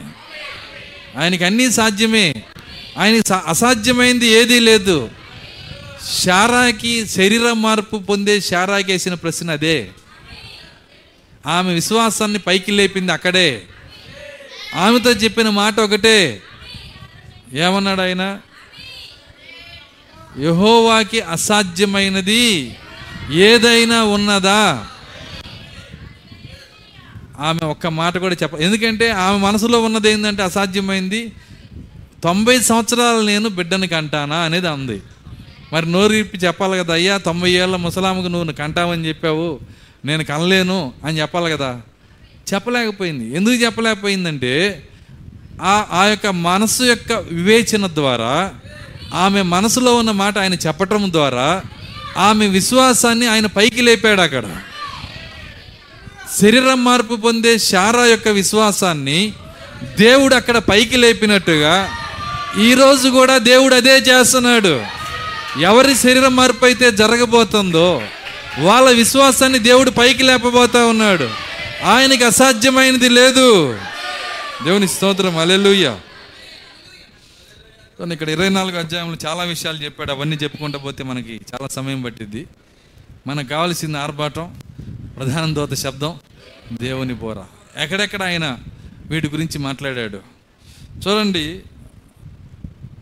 ఇరవై ముప్పై రెండో వచనం. ఈ ముప్పై రెండో వచనము ఇది ఆర్భాటము. సరే చూడండి ఇక్కడ తర్వాత చదువుదాం ఆ. అందరూ చెట్టును చూచి అంజూరపు చెట్టును చూచి ఒక ఉపమానం నేర్చుకునుడి. ఒక ఉపమానము నేర్చుకునుడి. అంజూరపు కొమ్మ లేతదై అంజూరపు కొమ్మ లేతదై చిగిరించినప్పుడు చిగురించినప్పుడు వసంతకాలం ఇంకా సమీపంగా ఉన్నదని వసంతకాలము ఇంకా సమీపమై ఉన్నదని ఆ. మీకు తెలియను. మీకు తెలియను. ఆ ప్రకారమే ఆ ప్రకారమే మీరు ఈ సంగతులన్నీ దొరుకుడు చూచినప్పుడు మీరి సంగతులన్నీ జరుగుట చూచినప్పుడు ఆయన సమీపముననే ఆయన సమీపముననే ద్వారం దగ్గరనే ఉన్నాడని తెలుసుకునుడి. ద్వారము దగ్గరనే ఉన్నాడని తెలుసుకొనుడి. ఇవన్నీ జరుగు వరకు ఇవన్నీ జరుగు వరకు ఈ తరం గతింపదని ఎక్కడ ఉందండి ఆర్భాటం ఇక్కడ? మీరు ఇది ఆర్భాటం ఉన్నారు ఇక్కడ ఆర్భాటం అనే మాట లేదు కదా. దేవుని స్తోత్రం అలెల్లుయ్య ఈ కార్యాలు చూడాలంటే ఆత్మ కావాలని చెప్పాను నేను. సో ఈ ఆర్భాటము ప్రధాన దూత శబ్దము దేవుని బోర అసలు మన ప్రవక్త లైఫ్లోనే దాన్ని చేశాడు ఆయన. ఈ మూడు ఆయన లైఫ్లో ఉన్నాయి. ఆయన జీవితంలో ఉన్నాయి. వస్తారు నాతో పాటు కొద్దిగా లోతుగా? తెల్లమొక్కలు వేయొద్దు. వేసారంటే మళ్ళీ నేను వెనక్కి వచ్చేస్తాను. అర్థమవుతుంది. తెల్ల ముఖం అంటే తెలుసు కదా. నా ముఖమే నలుపుండి తెల్లగెట్ట వస్తుందని అంటారా? అది కాదు దాని అర్థం. తెల్ల ముఖం అంటే అర్థం ఏంటంటే సో దాన్ని ఎలా చెప్పాలా? కొన్ని వర్షం ఇవి చూడండి. ఏమైనా అర్థమవుతుందా మీకు? ఏముంది ఇందులో? అది మీ ముఖంలో ఏమీ ఉండదు ఏం అర్థం కాలేదు కదా. ఆ ముఖాలు వేయొద్దని అర్థం అది. అది కనపడితే ఏం చేస్తామంటే మళ్ళీ వెనక్కి వచ్చేస్తాం కొద్దిగా లోతుకి వెళ్ళాలంటే మీరు అందరూ ఖచ్చితంగా మరి సహకరించాలా? అర్థం కాకపోయినా దాన్ని నమ్మాలా? ప్రభా ఇదంతా నాకు అర్థం కాలేదు దాన్ని బట్టి నీకు స్తోత్రం అని చెప్పండి. ఖచ్చితంగా ఒకరోజు నీకు అర్థమయ్యేటట్టు చేస్తాడు దేవుడు. దేవుని స్తోత్రం. అలెలుయ్య చూడండి ఇక్కడ ఆర్భాటము ప్రధాన దూత శబ్దము దేవుని బోర. ఈ మూడు ప్రవక్త యొక్క లైఫ్లోనే ఉన్నాయి. అసలు ఈ మూడు ఏంటి? ఎత్తబడుట అనే వర్తమానం ఇంటికి వెళ్ళి చదవండి. దాంట్లో ప్రవక్త ఈ మూడి గురించి మాట్లాడుతున్నాడు. ఎందుకంటే ఎత్తబడుటకు ఈ మూడిటికి సంబంధం ఉన్నది ఆయన ఏమని చెబుతున్నాడంటే ఎత్తబడుట్లో ఆర్భాటము అంటే వర్తమానము అన్నాడు. ఆర్భాటం అంటే వర్తమానము. వింటున్నారా? చూడండి వర్తమానం ఎప్పుడైతే వస్తుందో అది ఆర్భాటము. ఆయన జీవితంలో ఎప్పుడు వర్తమానం వచ్చింది? ఆయన పంతొమ్మిది వందల ముప్పై ముప్పై మూడు నుంచి ఆయన పరిచర్య మొదలుపెట్టిన ఆయన ఏ వర్తమానమో అది ఆ- రోజు ఆయన ప్రసంగించిన ఏ పుస్తకం మీ దగ్గర లేదు? ఎంతమందికి అర్థమవుతుంది నేను చెప్తుంది? ఆయన సేవకుడైన దగ్గర నుంచి చెప్పిన ఏ వర్తమాన పుస్తకం మీ దగ్గర లేదు. ఉంటే ఇవ్వండి. ముప్పై నాలుగుది ఉందా? ముప్పై ఐదు ముప్పై ఆరు ముప్పై ఎనిమిది ముప్పై తొమ్మిది నలభై. ఇన్ని సంవత్సరాలు చెప్పాడు కదా. కానీ ఏ పుస్తకం మన దగ్గర లేదు. ఎప్పటి నుంచి ఆ పుస్తకాలు దేవుడు మనకి ఇచ్చాడు వింటున్నారా? ఏ సమయం నుంచి ఇచ్చాడు? మీరు గమనించినట్లయితే దేవుడు ఒక కార్యాన్ని చేసేటప్పుడు ఆయన అవసరమైతే సైన్స్ను కూడా వాడేస్తాడు ఆయన. వాడుకుంటాడు వాడుకోగలడు. సైన్స్ని కూడా ఆయన వాడుకోగలడు. మీకు తెలుసా? చివరి వాళ్ళ మీద చివరికి పుట్టిన వాళ్ళ మీద తల్లిదండ్రులు చాలా ప్రేమని. నిజమేనా? చాలా కుటుంబాల్లో నేను చూస్తున్నా. చివరికి పుట్టిన పిల్లలంటే తల్లిదండ్రులు చాలా ప్రేమ. అది అది అసలు తండ్రి యొక్క గుణలక్షణం. అర్థం కాల. మనం ఎప్పుడు ఎప్పుడు పుడుతున్నాం మనము? కాబట్టే మన పైన ఎంత ప్రేమ అంటే ఆయనకి కొన్ని కోట్ల సంవత్సరాల క్రితమే భూమి మీద భూమి అంతా చెట్లు పెట్టి అడవి తయారు చేసి ఆ చెట్లన్నీ భూమిలోకి వెళ్ళి బొగ్గైపోయి అదంతా పెట్రోలియంగా తయారయ్యి కోట్ల సంవత్సరాల క్రితం నువ్వు పుట్టినాక దాన్ని కనుక్కునేటట్టు చేసి నీకు కావలసిన బండి కొనుక్కునేటట్టు చేసి అర్థమవుతుంది. దాంట్లో ఆ పెట్రోల్ పోసి కష్టపడకుండా ఇటు తిప్పొచ్చేస్తున్నాం మనం. ఎంతమందికి అర్థమవుతుంది నేను చెబుతుంది? నాకైతే ఆయన ప్రేమే కనపడుతుంది దాంట్లో. మీకు తెలుసా పాతాళంలో కొంతమంది సైంటిస్టులు ఉన్నారు. వాళ్ళు అంటున్నారు ఆయన ప్రేమైందయ్యా. మేము ఎంత కష్టపడి దీన్ని తయారు చేస్తే మేము ఎందుకు చేసామనుకున్నారు రోడ్ల మీద ప్రజలను చంపటానికి. అర్థమవుతుందా? ఆ దెయ్యాలు అవి మాట్లాడుకుంటా ఉంటే నేనంటాను నువ్వు ఎన్నైనా చెప్పు. సమస్తం ఆయన కోసం. సమస్తం ఆయన చేత. సమస్తం ఆయన కొరకు. అది ఆయన కొరకు అన్నాడంటే నేను ఆయనలో ఉన్నాను గనక. అది నా కొరకు కూడా. దేవుని స్తోత్రం. మలేలుయ్యా సో మూడవ సంఘకాలం వచ్చేటప్పటికి అక్కడ మీరు చూసుకుంటా వస్తే మరి మార్టిన్ మార్టిన్ లోదరు ఆయన అయిపోయిన తర్వాత కొలంబా నాలుగు సంఘకాలాలు అయిపోయినాయి. వింటున్నారా? ఆ సమయానికి కొలంబా కాలం అయిపోయేదాకా సంఘములో ఎవరి దగ్గర బైబిల్ లేదు. చర్చికి వెళ్ళే ఏ విశ్వాసి దగ్గర బైబిల్ లేదు. అంటే నాలుగు సంఘకాలాలు బైబిల్ లేకుండానే గడిచిపోయినాయి. చివరి చివరి బిడ్డ గురించి అడగమాకండి. ఎంతమందికి అర్థమవుతుంది నేను చెబుతుంది? చివరికి పుట్టిన కుమారుడు గురించి అడగమాకండి. ఈ కుమారుడికి ఎగబడిస్తుంటారు బైబిల్ తీసుకోండి తీసుకోండి ఎవరికైనా ఇస్తుంటారు. చివరికి ఈ కుమారుడు అవసరమైతే ఈ ఈ పిల్లలు దేనికైనా డబ్బు ఖర్చు పెడతారు కానీ బైబిల్ మాత్రం ఊరకనే రావాలనుకుంటారు. అర్థం కాల? ఎంత గారాభం అయిపోయిందంటే ఈ పిల్లలకి? అవసరమైతే పదివేలు పెట్టి చీర కొంటారు కానీ రెండు వందలు పెట్టి బైబిల్ కొనాలంటే అమ్మో అంతా అంటారు. అలా అయిపోయింది పరిస్థితి. గారాపం అన్నమాట. కానీ నిజమైన దేవుని పిల్లలు ఆ బైబిల్ చేతికి వచ్చినప్పుడు రెండు ఆ రెండు కళల్లో కన్నీరు గార్చి ప్రభు ఎంతమంది త్యాగంతో ఇది నా దగ్గరకు వచ్చింది. నాలుగు సంఘకాలాలు బైబిల్ లేకుండానే దాటి వెళ్ళిపోయారు. నాలుగు సంఘకాలాలు బైబిల్ లేకుండానే దాటి వెళ్ళిపోయారు. నీ అత్యున్నతమైన కృప ఈరోజు ఈ బైబిల్ నా చేతిలో ఉందంటే ఇది నీ ప్రేమ మాత్రమే.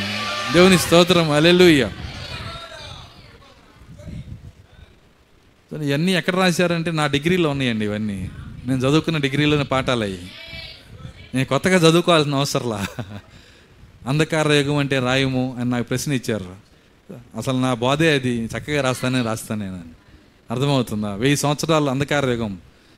ఆర్సీఎం పరిపాలించిన వెయ్యి సంవత్సరాలు. అప్పుడు ఏం జరిగింది? సంఘ పునరుజ్జీవం అంటే రాయము అని రాస్తారు నాకు ప్రశ్న. సో నన్నే అడుగుతున్నారు కాబట్టి నేను చక్కగా చెప్పేస్తాను అవన్నీ సో అందులో రాశారు నాలుగు సంఘకాలాలు అక్కడ బైబిల్ లేదు. వింటున్నారా? బైబిల్ సొంత భాషలో చదివే హక్కు కూడా ఎవరికి ఇవ్వలేదు.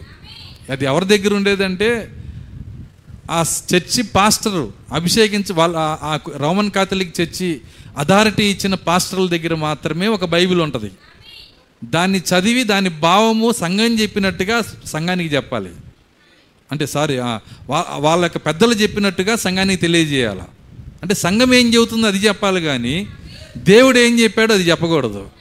అలా వాళ్ళ ఇష్టానుసారమైన భావం దానికి పెట్టడానికి అనుగుణంగా మరి వాళ్ళ దగ్గర మాత్రమే బైబిల్ పెట్టుకొని వాళ్ళు దాన్ని అర్థం చెబుతూ ఉన్నారు. ఆ సమయంలో దేవుడు మార్టిన్ లోదర్ని పైకి లేపాడు. దేవుని స్తోత్రం అలెలుయ్య మార్టిన్ లోదర్ని పైకి లేపి మరి జాన్ గుడెన్బర్గ్ని పైకి లేపి ఎవరైనా? నీకు ఏ పేరు తెలిసినా తెలియకపోయినా ఈ పేరు నీకు తెలియాలా? ఎందుకో తెలుసా? నీకు బైబిల్ ప్రింట్ అయి వచ్చిందంటే దానికి కారణం ఆయనే. ఈ ప్రపంచంలో మొట్టమొదటిసారి ప్రింట్ అయిన పుస్తకం ఏదో చెబుతారా నాకు? చాలామంది తెలుసు. అప్పుడు ఆ ప్రింటింగ్ యంత్రం దేనికోసం కనుక్కొని ఉండి ఉంటారు? ఈనాడు పేపర్ కోసమా? కాదా? దేనికోసం కాదు బైబిల్ కోసమే దాన్ని కనుక్కున్నారు. అందుకే మొదటిసారి ప్రింట్ అయిన పుస్తకం ఏంటంటే బైబిలే. ఆ గుడెన్బర్గ్ ఒకటే చెప్తాడు నేను దీన్ని కనుక్కుందే బైబిల్ కోసం. దేవుని స్తోత్రం అలెలుయ్య ఎందుకు అప్పుడే కనుక్కున్నాడు? ఒకసారి మీరు ఆలోచన చేయాలా? దేవుని ప్రణాళిక నువ్వు అర్థం చేసుకోవాలి. ఎందుకంటే బైబిల్ ప్రతి ఒక్కరి చేతికి వచ్చింది అప్పుడు. ప్రతి ఒక్కరి సంఘంలో ఉన్న ప్రతి ఒక్కరికి వచ్చేసింది. వాళ్ళ సొంత భాషలో ప్రింట్ చేసి ఇంగ్లీష్లో వచ్చేసింది. అందరి చేతిలో బైబిల్ వచ్చినాక అందులో మార్టిన్ లోతర్ బైబిల్ తెరిచి చదవటం మొదలుపెట్టాడు. అందులో ఒక లేఖనం ఆయన హృదయానికి తాకిందంట. ఏంటా లేఖనం అంటే నీతిమంతుడు విశ్వాసం వలన జీవించును. ఆ ఒక్క మాటకి ఆయన పడి పడిపోయాడు కింద. ఓ ఇట్లా రాస్తుందా బైబిల్లో? నీతిమంతుడు విశ్వాసం వలన జీవించును. సంఘం యొక్క క్రియల వలన కాదు ఆచారాల వలన కాదు దేవుని స్తోత్రం అలెలుయ్య బైబిల్ ఎలా చెప్తుంది? సంఘం ఎలా ఉంది? రెండు అన్ని చూసుకొని చివరికి వాళ్ళు ఎప్పుడైతే బైబిల్ చదువుకొని నిజ సత్య ప్రకారం నుంచున్నారో ఆ రోజున్న సంఘం ఏం చేసిందంటే వాళ్ళని ప్రొటెస్ట్ చేసిందంట. వాళ్ళని నెట్టేసిందంట. ఎవరైతే బైబిల్ ప్రకారం సత్యాన్ని తెలుసుకున్నారో వాళ్ళని ఏం చేసిందంటే నెట్టేసింది. నెట్టివేయబడిన వాళ్ళు ఎవరు? వాళ్ళే ప్రొటెస్టెంట్లు. అర్థమవుతుందా? కాబట్టి బైబిల్ ఆ సమయంలో నిజమైన వధువు బయటికి రావాలి గనక నిజమైన ఆ గడియ వధువు బయటికి రావాలి గనక దేవుడు బైబిల్ ప్రింట్ అవ్వటానికి దేవుడే ఆ సైన్స్ని వాడుకున్నాడు ఆయన. దేవుని స్తోత్రం అలెలుయ్య ఇప్పుడు ప్రకటన పదో అధ్యాయం ఏడో వచ్చిన చదువుతాం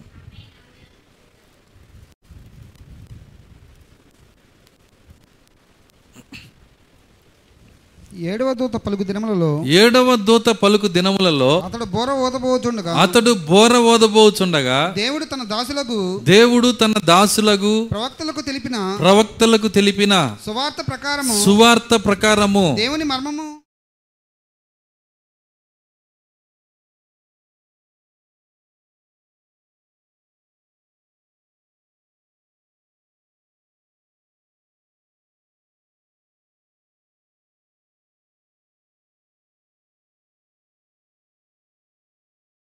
వాయిస్ ఆఫ్ గాడ్ అనే ఒక కంపెనీ ఉంటుంది ఒక ఒక సంస్థ ఉంటుంది. ఒక ఒక పని ఉంటుంది అక్కడ.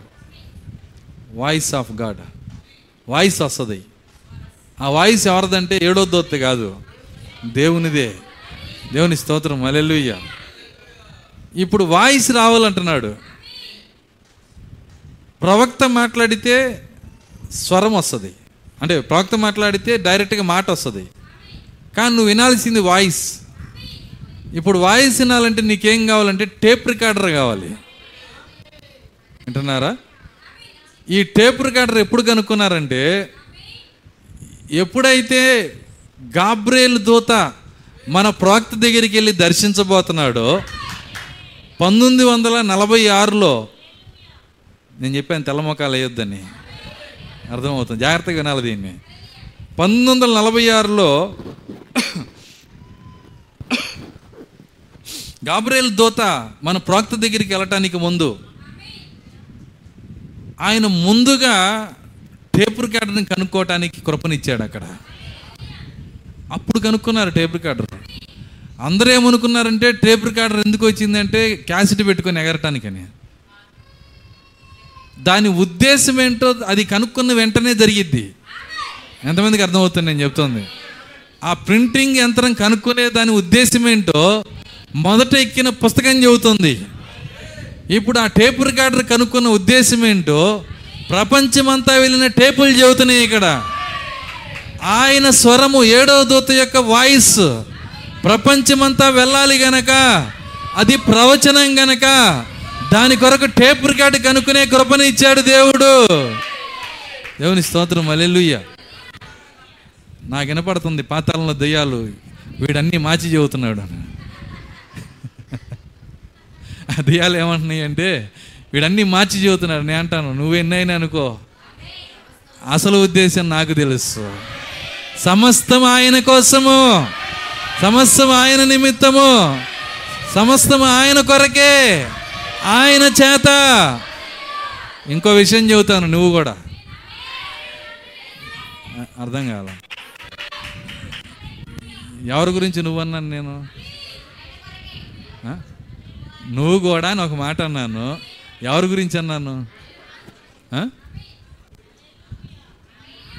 ఇప్పుడు మాట్లాడుతున్న దెయ్యాల గురించి అంటున్నాను నేను. ఓ దెయ్యమా నువ్వు కూడా ఆయనకి సేవ చేయటానికే. దేవుని స్తోత్రం అరేలుయ్య వాటికి ఒళ్ళు మండుతూ ఉంటుంది. మీకు తెలుసా ఈరోజు ఈ వర్తమానం మనము అనేక అనేకులకు వెళ్ళేటట్లు చేస్తున్నామంటే చాలా జాగ్రత్తగా ఉండాలని. ఈ వర్తమాన ప్రత్యక్షత ప్రజల దగ్గరికి వెళ్తూ ఉంటే పాతాళం మనకి వ్యతిరేకంగా లెగుస్తూ ఉంటుంది. నేను గమనించాను ఈ లైవ్ ద్వారా మనము ఈ వర్తమానాన్ని ప్రజల దగ్గరికి పంపిస్తున్నప్పుడు ఈ లోతైన దేవుని యొక్క బయలుపాటి ఈ గడి యొక్క ప్రత్యక్షతలు మన సంఘము గందరగోళం అవటం నేను గమనించాను. వింటున్నారా? చాలామంది ప్రజలు పిచ్చోళ్ళు అయిపోవటం నేను చూస్తున్నాను. భక్తి విడిచిపెడతాను నేను చూస్తున్నాను. ఎందుకు అని నేను ఆలోచన చేస్తున్నప్పుడు ఒక కార్యం జరిగింది. ఏంటి ఆ కార్యం అంటే మొన్న పాస్టర్ గారు రైజక్ గారు ఒక మాట చెప్పారు. ఒక దెయ్యాన్ని ఆయన వదలగొడుతున్నాడు అంట వదలగొడుతున్నప్పుడు ఆ దెయ్యం ఏమంటుందంటే అది అంటుంది నువ్వు చర్చిలో వర్తమానం చెప్పింది చాలక లైవ్లో కూడా పంపిస్తున్నావే. వాళ్ళు నా దగ్గర నుంచి వెళ్ళిపోతున్నారు. అంటే దానికి ఏమైంది? కోపం వచ్చింది. ఇప్పుడు మనం ఏం చేస్తున్నాం? ఇప్పుడు దెయ్యాలకి ఏమవుతుంది? సో నిజమే. అప్పుడు అలా కరెక్ట్. ఎప్పటి నుంచి ఈ పరిస్థితులు వచ్చినాయి? కరోనా దగ్గర నుంచి లైవ్ ఇస్తున్నాం. అప్పుడు దా ప్రశాంతంగా జరిగింది. అర్థమవుతుందా? ఈ గందరగోళాలు సంఘంలో ఈ పరిస్థితులు ఎందుకు వస్తున్నాయి? పాతాళంలో ఉన్న ప్రతి తుపాకీ మనైపై తిప్పుతుంది. చాలా జాగ్రత్తగా ఉండాల్సిన కార్యము. ఖచ్చితంగా మీ ప్రార్థనలో పాస్టర్ గురించి ప్రార్థన చేయాలా? సంఘము గురించి ప్రార్థన చేయాలి. ఈ దయ్యాలపైన విజయం కావాలని ప్రార్థన చేయాలా? దేవుని స్తోత్రం అలెలుయ్య నువ్వు లైవ్ ఆపేసేయి అన్నదంటున్నా ఆ దయ్యం చెబుతుంది. నువ్వు లైవ్ ఆపేసేయి. వాక్యం అందరి దగ్గరికి వెళ్ళిపోతుంది. అప్పుడు అర్థమైంది దెయ్యం యొక్క మనసు ఏంటి అనేది. ఓహో అది ఇలా కోరుకుంటుందా?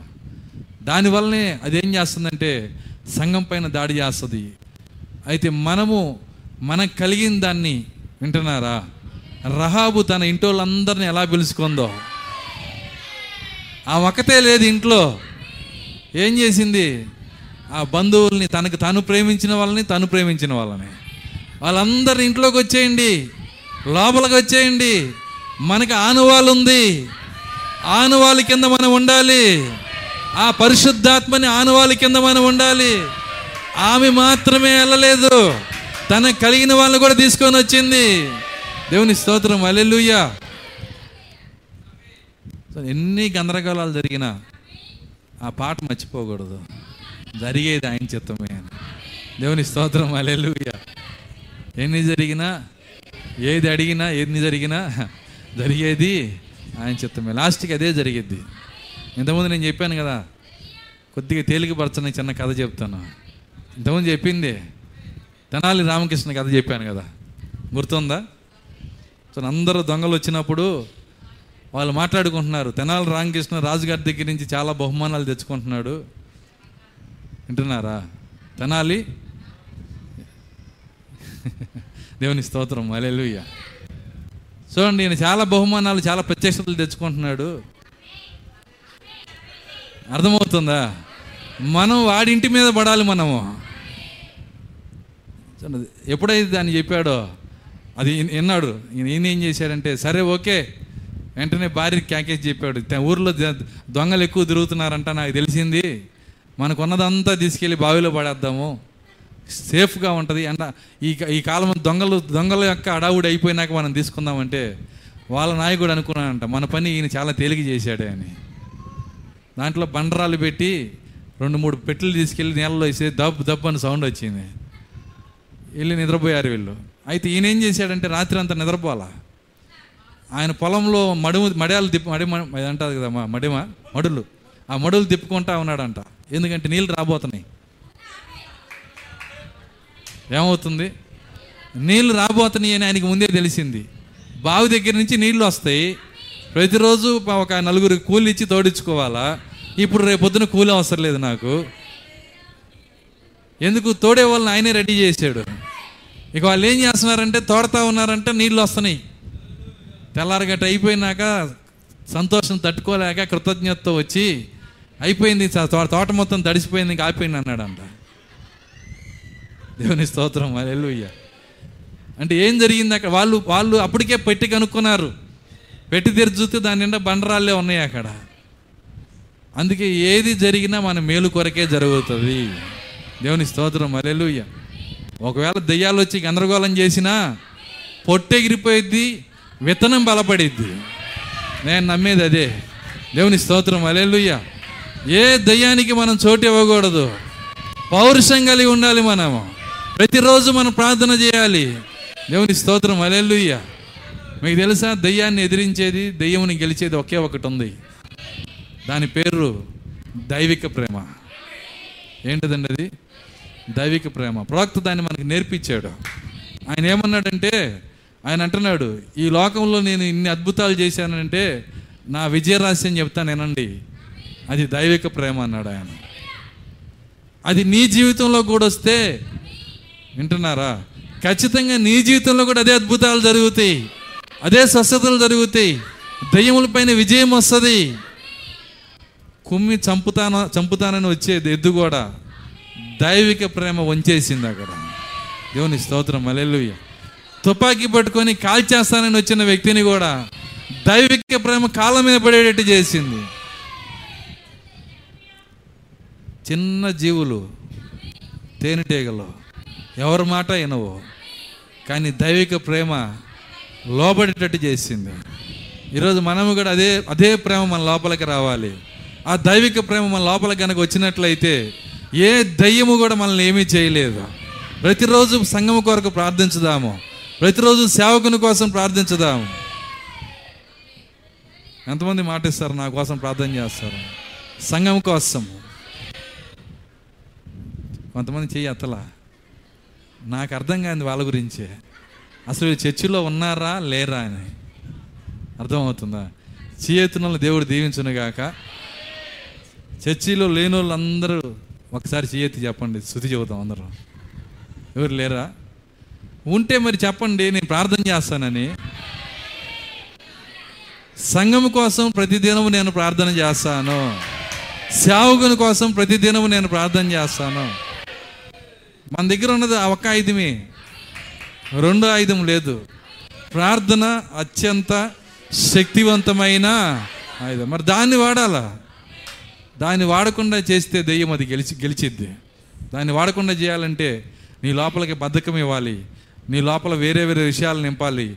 వేరే వేరే కార్యాలు నింపాలి. అంతే నువ్వు ప్రార్థన వాడకుండా ఆపేస్తావు. అప్పుడే అది జై ఆ దెయ్యం గెలుస్తుంది. అయితే మనము మనము గెలవాలి కాబట్టి మనం ప్రార్థించే వారిగా ఉండాలి. మనం దేవునికి లోబడి ప్రార్థించే వారిగా ఉండాలి. దెయ్యం యొక్క త- కుతంత్రాలు మనం ఎరిగిన వారిగా ఉండాలి. అపవాది యొక్క తంత్రములు మనం ఎరగని వారము కాము అని బైబిల్ చెప్తోంది. దేవుని స్తోత్రం. అలెలుయ్య సో ఎప్పుడైతే ఆ టేపులు వచ్చినాయో ఆ టేపులు మొదలైన తర్వాత పంతొమ్మిది వందల ఆరులో గాబ్రియల్ దూత ప్రవక్తని ప్రవక్త దగ్గరికి వెళ్ళినప్పుడు అక్కడ అక్కడి నుంచి మెసేజ్ బయలుదేరింది. వర్తమానం వచ్చింది. కాబట్టే అది రికార్డ్ చేయటం మొదలైంది. దేవుని స్తోత్రం. అలెలుయ్య అది ప్రాముఖ్యమైన వర్తమానం గనక. వర్తమానం వచ్చింది. ఏంటి ఆ వర్తమానము? గాబ్రియల్ దూత ద్వారా మన ప్రవక్త దగ్గరికి వర్తమానం వచ్చింది. దేవుని స్తోత్రం అలెలుయ్య మన ప్రవక్త మరే స్థానంలో ఉన్నాడు ఆయన? ఎంతమందికి అర్థమవుతుంది నేను చెప్తోంది? మరి మరియని దర్శించిన అదే గాబ్రియల్ దోత ఈ చివరి దినాల్లో మన ప్రవక్తను దర్శించాడు. నమ్ముతారా ఈ మాటని? ఇది జరిగిందని నమ్ముతారా? తను మరియను దర్శించిన అదే దోత. దాని తర్వాత బలిష్ఠుడైన దూత పుట్టాడు. సంపూర్ణ వాక్యం పుట్టింది. ఏడు ముద్రల ద్వారా సంపూర్ణ ప్రత్యక్షత పుట్టింది. దేవుని స్తోత్రం. అలెలుయ్య సో అవన్నీ కార్యములు ఒకే విధంగా ఉన్నాయి. అయితే ఆర్భాటం ఎప్పుడంటే పంతొమ్మిది వందల ఆరు నుంచి. ఇప్పుడు అర్థమైందా? ప్రవక్త దినాల్లో ఆర్భాటం ఎప్పుడు?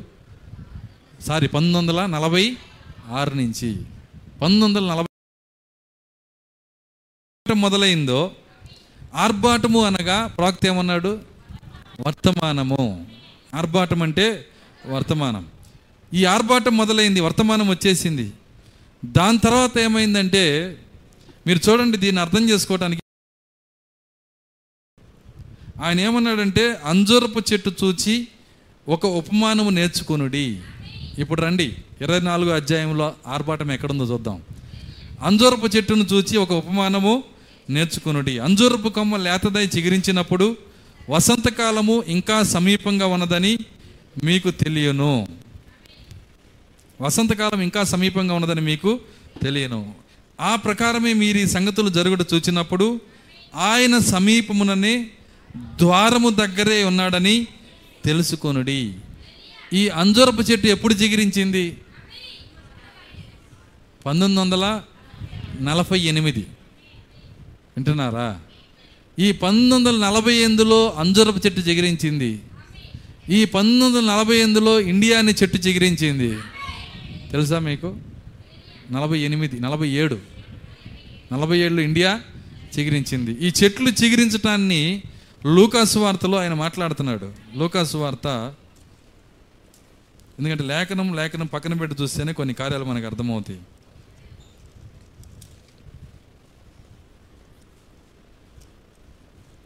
ఇరవై ఒకటో అధ్యాయము ముప్పై నాలుగో వచనం. మీ హృదయములు మీ హృదయములు ఒకవేళ తిండి వలన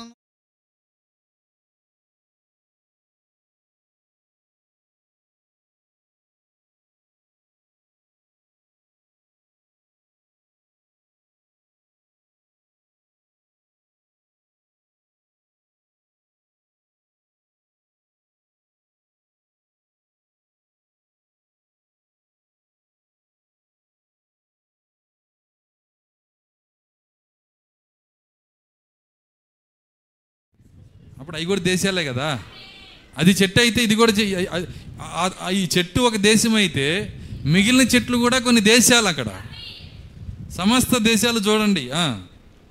అవి చిగురింటు చిగురించుడు చూచి అవి చిగురించుట చూచి వసంత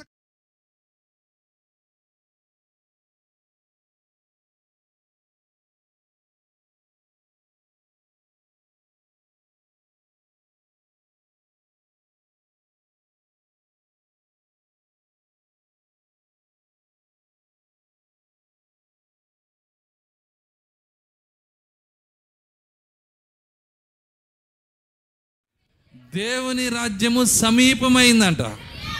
దేవుని రాజ్యం సమీపంగా వచ్చేసింది. నేను నేను శనివారం చెప్పాను. దేవుని రాజ్యము ఎలా వస్తుందంటే ఒక రాయిగా వస్తుంది. చేతి సహాయము లేకుండా తీయబడిన రాయి. ఏ డినామినేషన్తో సంబంధం లేకుండా దేవుని యొక్క ఆత్మతో ప్రత్యక్షతతో వచ్చిన రాయి. ఆ రాయి మన ప్రవక్తలో మొదలయ్యి అది ఎది- ఎదిగి ఎదిగి ఎదిగి పెరిగి ఒకరోజు సర్వభూతలమును కప్పేంతగా మారబోతుంది అది. అది దేవుని రాజ్యం. అది మొదలైంది. అది సమీపంగా వచ్చేసింది. దేవుని స్తోత్రం. అలెలుయ్య ఈ చెట్లు చిగిరించినప్పుడు దేవుని రాజ్యం సమీపం అయిపోయింది ఆయన అంటున్నాడు దేవుని రాజ్యం సమీపించి ఉందని చెప్పే శిష్యులను పంపించింది ఆయన. ఎంతమందికి అర్థమవుతుంది నేను చెప్తుంది? మీరు ఈ- కార్యాలు అర్థం చేసుకోవడం చాలా సమయం పడుతుంది. కొద్దిగా నేను చెప్పి వెళ్ళిపోతాను నేను. ఆయన అంటున్నాడు దేవుని రాజ్యం సమీపమైందని చెప్పండి. ఏం చెప్పాలి? శిష్యులుగా అంటున్నాడు దేవుని రాజ్యం ఎంతకాలానికి వచ్చింది? దేవుని రాజ్యం ఎప్పుడు వస్తుంది? దేవుని రాజ్యం అంటే ఏంటి? చాలా ప్రశ్నలు ఉన్నాయి. కానీ ఆ రోజు సమీపించిన అదే దేవుని రాజ్యం. ఒలివ కొండ ఒలివ చె- సారీ అంజూరపు చెట్టు చిగిరించినప్పుడు సమస్త వృక్షాలు చిగిరించినప్పుడు మరలా దేవుని రాజ్యం సమీపమైనది. ఇప్పుడు మీకు దాంతో లింక్ చేశాను కాబట్టి ప్రశ్నలు రాకపోవచ్చు. జాగ్రత్తగా అర్థం చేసుకోండి. ఆయన ఏమన్నా అంటే దేవుని రాజ్యం సమీపమైనది. ఆ దేవుని రాజ్యము ఆ- నలభై ఆరులోనే దూతధార వచ్చేసినది. వర్తమానం వచ్చేసినది. వర్తమానమైన దేవుని వాక్యం వచ్చేసినది.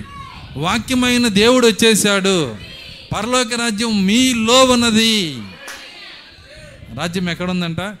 మీ లోపల.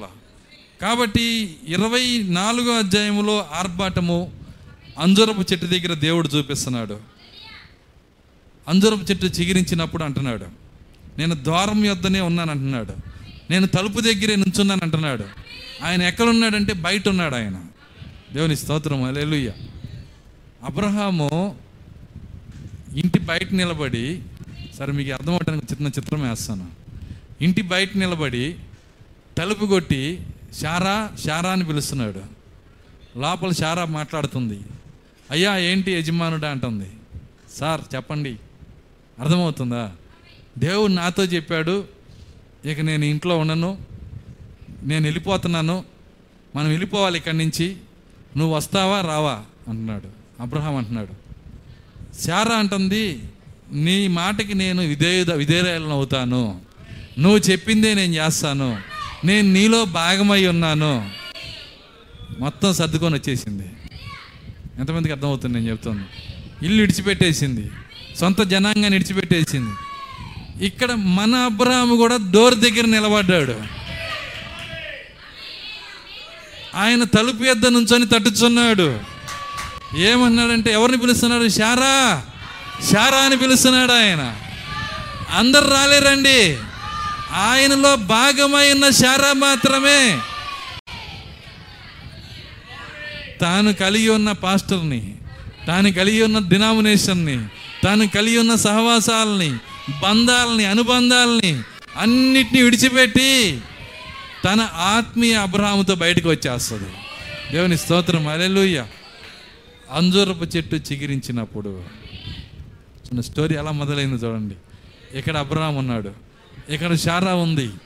సో ఏమన్నాడంటే ఇక్కడ ఆర్భాటం ఇక్కడ కనబడతా ఉంది.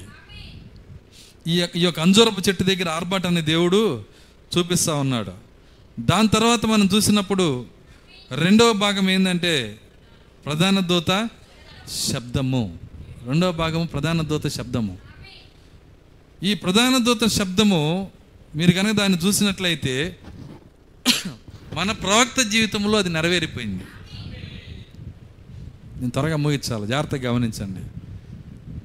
గంట ఇరవై నిమిషాలు నేను ఉంటారు ఇప్పటికి దాదాపు. ఇంకా ఇంకొక పావు గంట ఇరవై నిమిషాలు ముగిస్తాను. ఆయన అంటున్నాడు ఈ ప్రధాన దూత శబ్దము మన ప్రవక్త జీవితంలో నెరవేరిపోయినది. ఎలా నెరవేరిపోయింది? మీరు కనుక దాన్ని చూస్తే అసలు ప్రధాన దూత శబ్దం అంటే ఏంటి? అది మనకు తెలియాల్సిందే. ఈ ప్రధాన దూత శబ్దం ఏం చేస్తుందంటే ఆత్మలను పిలుస్తుంది. ప్రవక్త దాన్ని ఏమన్నాడంటే లాజర్ సమాధి దగ్గర ప్రభు అయిన యేసుక్రీస్తు చేసిన బిగ్గర కేక అన్నాడు. బిగ్గరైన ఒక కేక. ఏం వేసాడు కేక? లాజరు బయటికి రా అన్నాడు ఆయన. అది ఎవరిని తీసుకొని వచ్చింది? ఎక్కడో మూడు రోజులు ప్రయాణం చేసి నాలుగు రోజులు అక్కడ కూర్చున్నటువంటి లాజరు. కోటంలో ఉన్న లాజరు. ఎక్కడున్నాడు ఆయన? ఒక కోటంలో ఉన్నాడు. అక్కడ చూడండి అబ్రహాంతో అబ్రహాంతో మాట్లాడుతున్నాడు. అది గొప్ప అనుభవం అది. లాజర్కి మంచి అనుభవం ఉంది. చూడండి అక్కడికి పోయి అబ్రహాంతో మాట్లాడుతున్నాడు. అక్కడున్న భక్తులతో మాట్లాడుతున్నాడు. ఏమంటున్నాడంటే మీరందరూ ఎదురు చూసిన ఆయన మా మా ఇంటికి వచ్చాడు. మీ ఇంటికి వచ్చాడా? అవును. ఆయన నా ఫ్రెండ్ అంటున్నాడు. ఏమన్నాడు ఆయన? ఏంటి? మెస్సియా నీ ఫ్రెండా? అవును. ఆయన ఎట్లాంటి బిరుదు ఇచ్చాడో చూడండి. వాళ్ళు ఆశ్చర్యపోయారు. మే- మా బ్రతుకుల్లో మా జీవితాలంతా ఎదురు చూసామయ్యా భూమి మీద ఉన్నప్పుడు ఆయన రాలా? ఆయన మీ నీ టైంలో వచ్చి పైగా నీకు ఫ్రెండ్ అయ్యాడా? ఎక్కడున్నాడు ఆయన? మా ఇంట్లోనే ఉన్నాడు. మీ ఇంట్లో ఉన్నాడా? మరి ఆ మీ ఇంట్లో ఉంటే నువ్వెందుకు చచ్చిపోయావు? అర్థమవుతుంది. ఆయన ఆయన మీ ఇంట్లో ఉంటే నువ్వెందుకు చనిపో? ఆయన మా ఇంట్లో ఉన్నాడు కానీ పని మీద వేరే ఊరు వెళ్ళాడు నేను ఎదురు చూశాను ఆయన వస్తాడని. వచ్చి ప్రార్థన చేస్తాను ఆయన ప్రార్థన చేస్తే తిరుగులేదేక.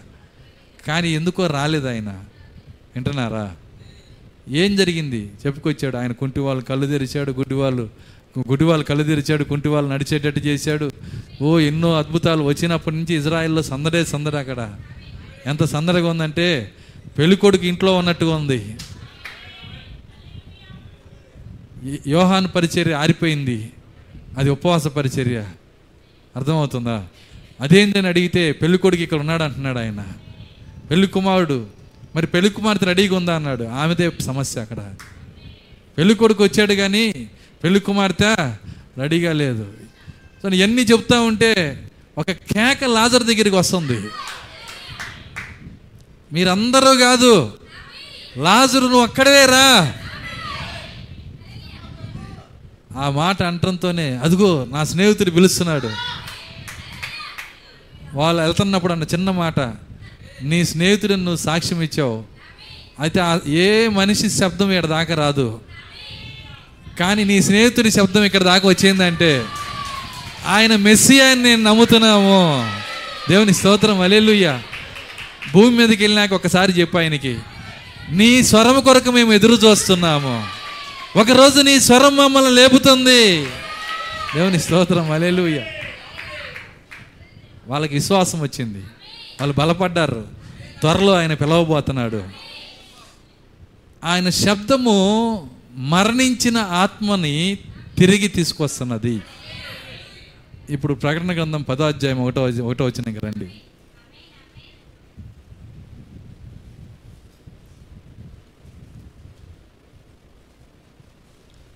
బలిష్ఠుడైన వేరొక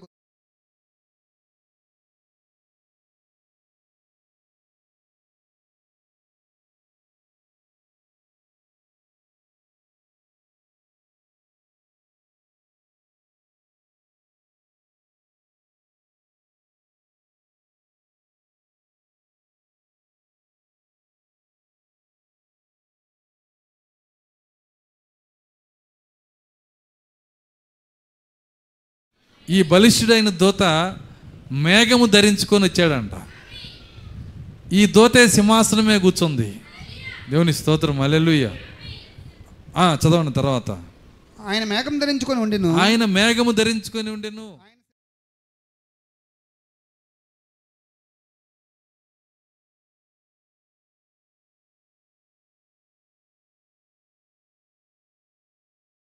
ఇద్దరు వేరు కాదు ఒకళ్ళే. చదవండి.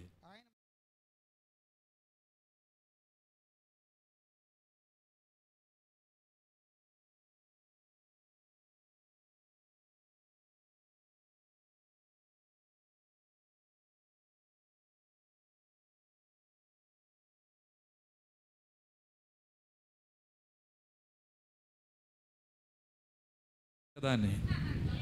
దానికి ఆయన ఇచ్చిన ఆన్సర్ ఏంటంటే నా మంద చిన్న మంద. ఆ పేర్లన్నీ రాస్తే చిన్న పుస్తకం అయినాయి.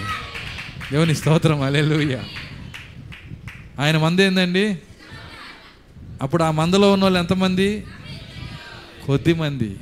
వాళ్ళ పేర్లు రాసిన పుస్తకము అది తెరవబడిన పుస్తకము ఆ విప్పబడిన పుస్తకంతో ఆయన కిందకి దిగి వస్తున్నాడు. బలిష్ఠుడైన దూత. ఆ, చదవండి. ఆయన తన కుడిపాదము ఆయన తన కుడిపాదం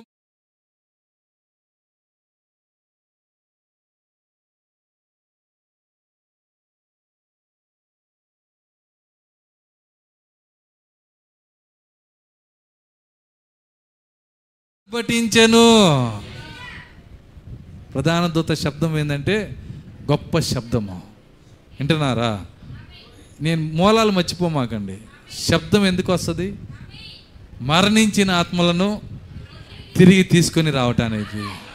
ఇప్పుడు ఈ ప్రధాన దూత శబ్దం ఎప్పుడైతే వినపడిందో పౌలు గారి దగ్గర నుంచి చివరి వరకు అరవై మూడు ముందు వరకు మరణించిన వధువులో ఉన్న ప్రతి ఆత్మని తీసుకొచ్చాడు దేవుడికి అన్నాడు దేవుని స్తోత్రం అల్లెలుయ్య ఎందుకు తీసుకొచ్చాడు? అన్నాడు విమోచన. విమోచన జరగబోతుంది. మీ ఆత్మలకు విమోచన జరగబోతుంది.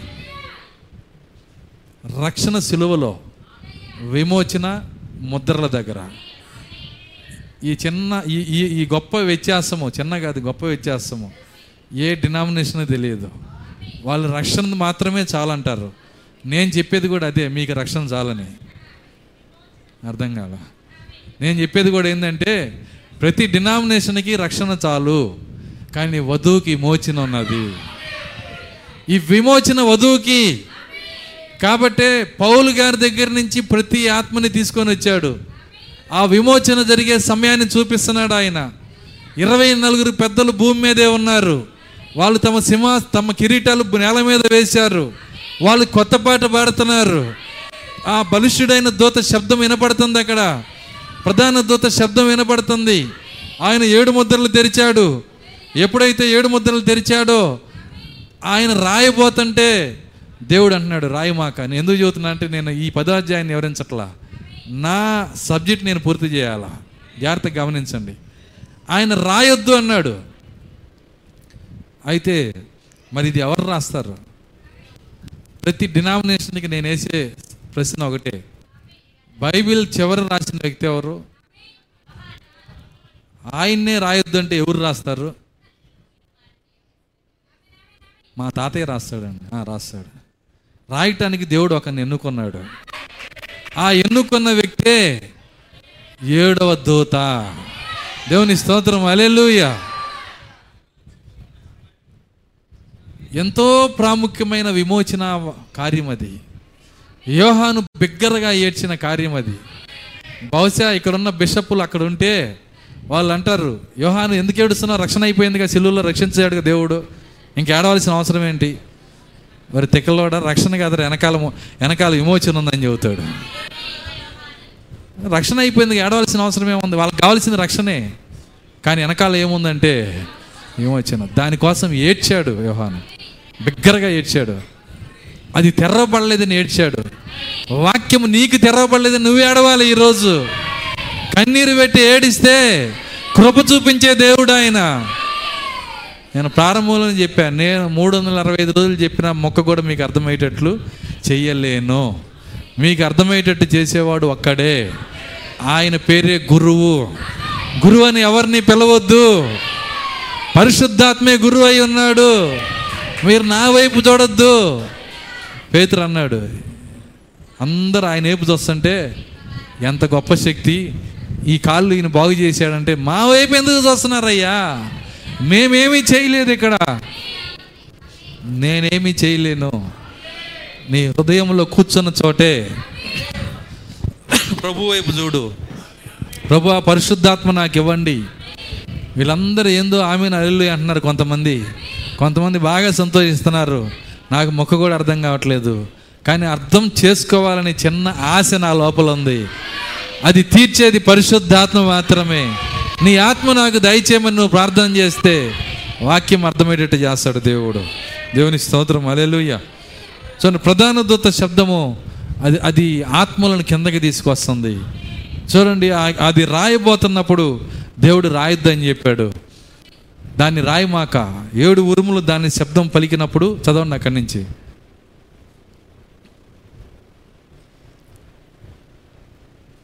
ఏడు ఉరుములు. పలికిన సంగతులకు ముద్ర వేయము. వాటిని రాయవద్దని వాటికి వాటి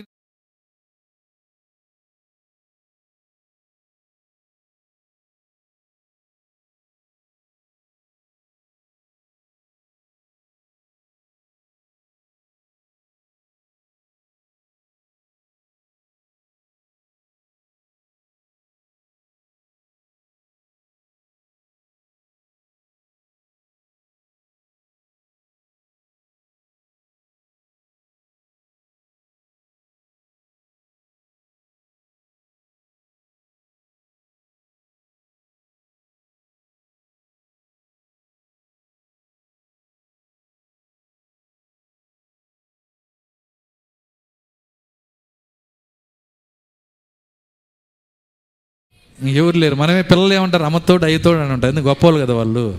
ఇది అంటానికి ఇక్కడ అవకాశం లేదు ఇక్కడ. అంతకు మించి గొప్పవాళ్ళు లేరు. కాబట్టి తన మీద తానే కాబట్టి జాగ్రత్తగా దీన్ని పట్టుకోవాలా. ఒట్టేసుకొని చెబుతున్నాడు దేవుడు. నిన్ను నేను విమోచిస్తానని చెప్పి. దేవుని స్తోత్రం. అలెలుయా విమోచన గురించిన వాగ్దానం ఇది. యోహాను నువ్వు రాయిమాక. అది నీ పని కాదు. అది రాసి ఒక వ్యక్తి రాబోతున్నాడు ఒట్టు పెట్టుకొని నమ్మకమైన మాట ఒకటి చెబుతున్నాడు ఇప్పుడు చదవండి. ఇక ఆలస్యం ఉండదు కానీ ఇక సమయం ఉండదు కానీ కాలం ఉండదు కానీ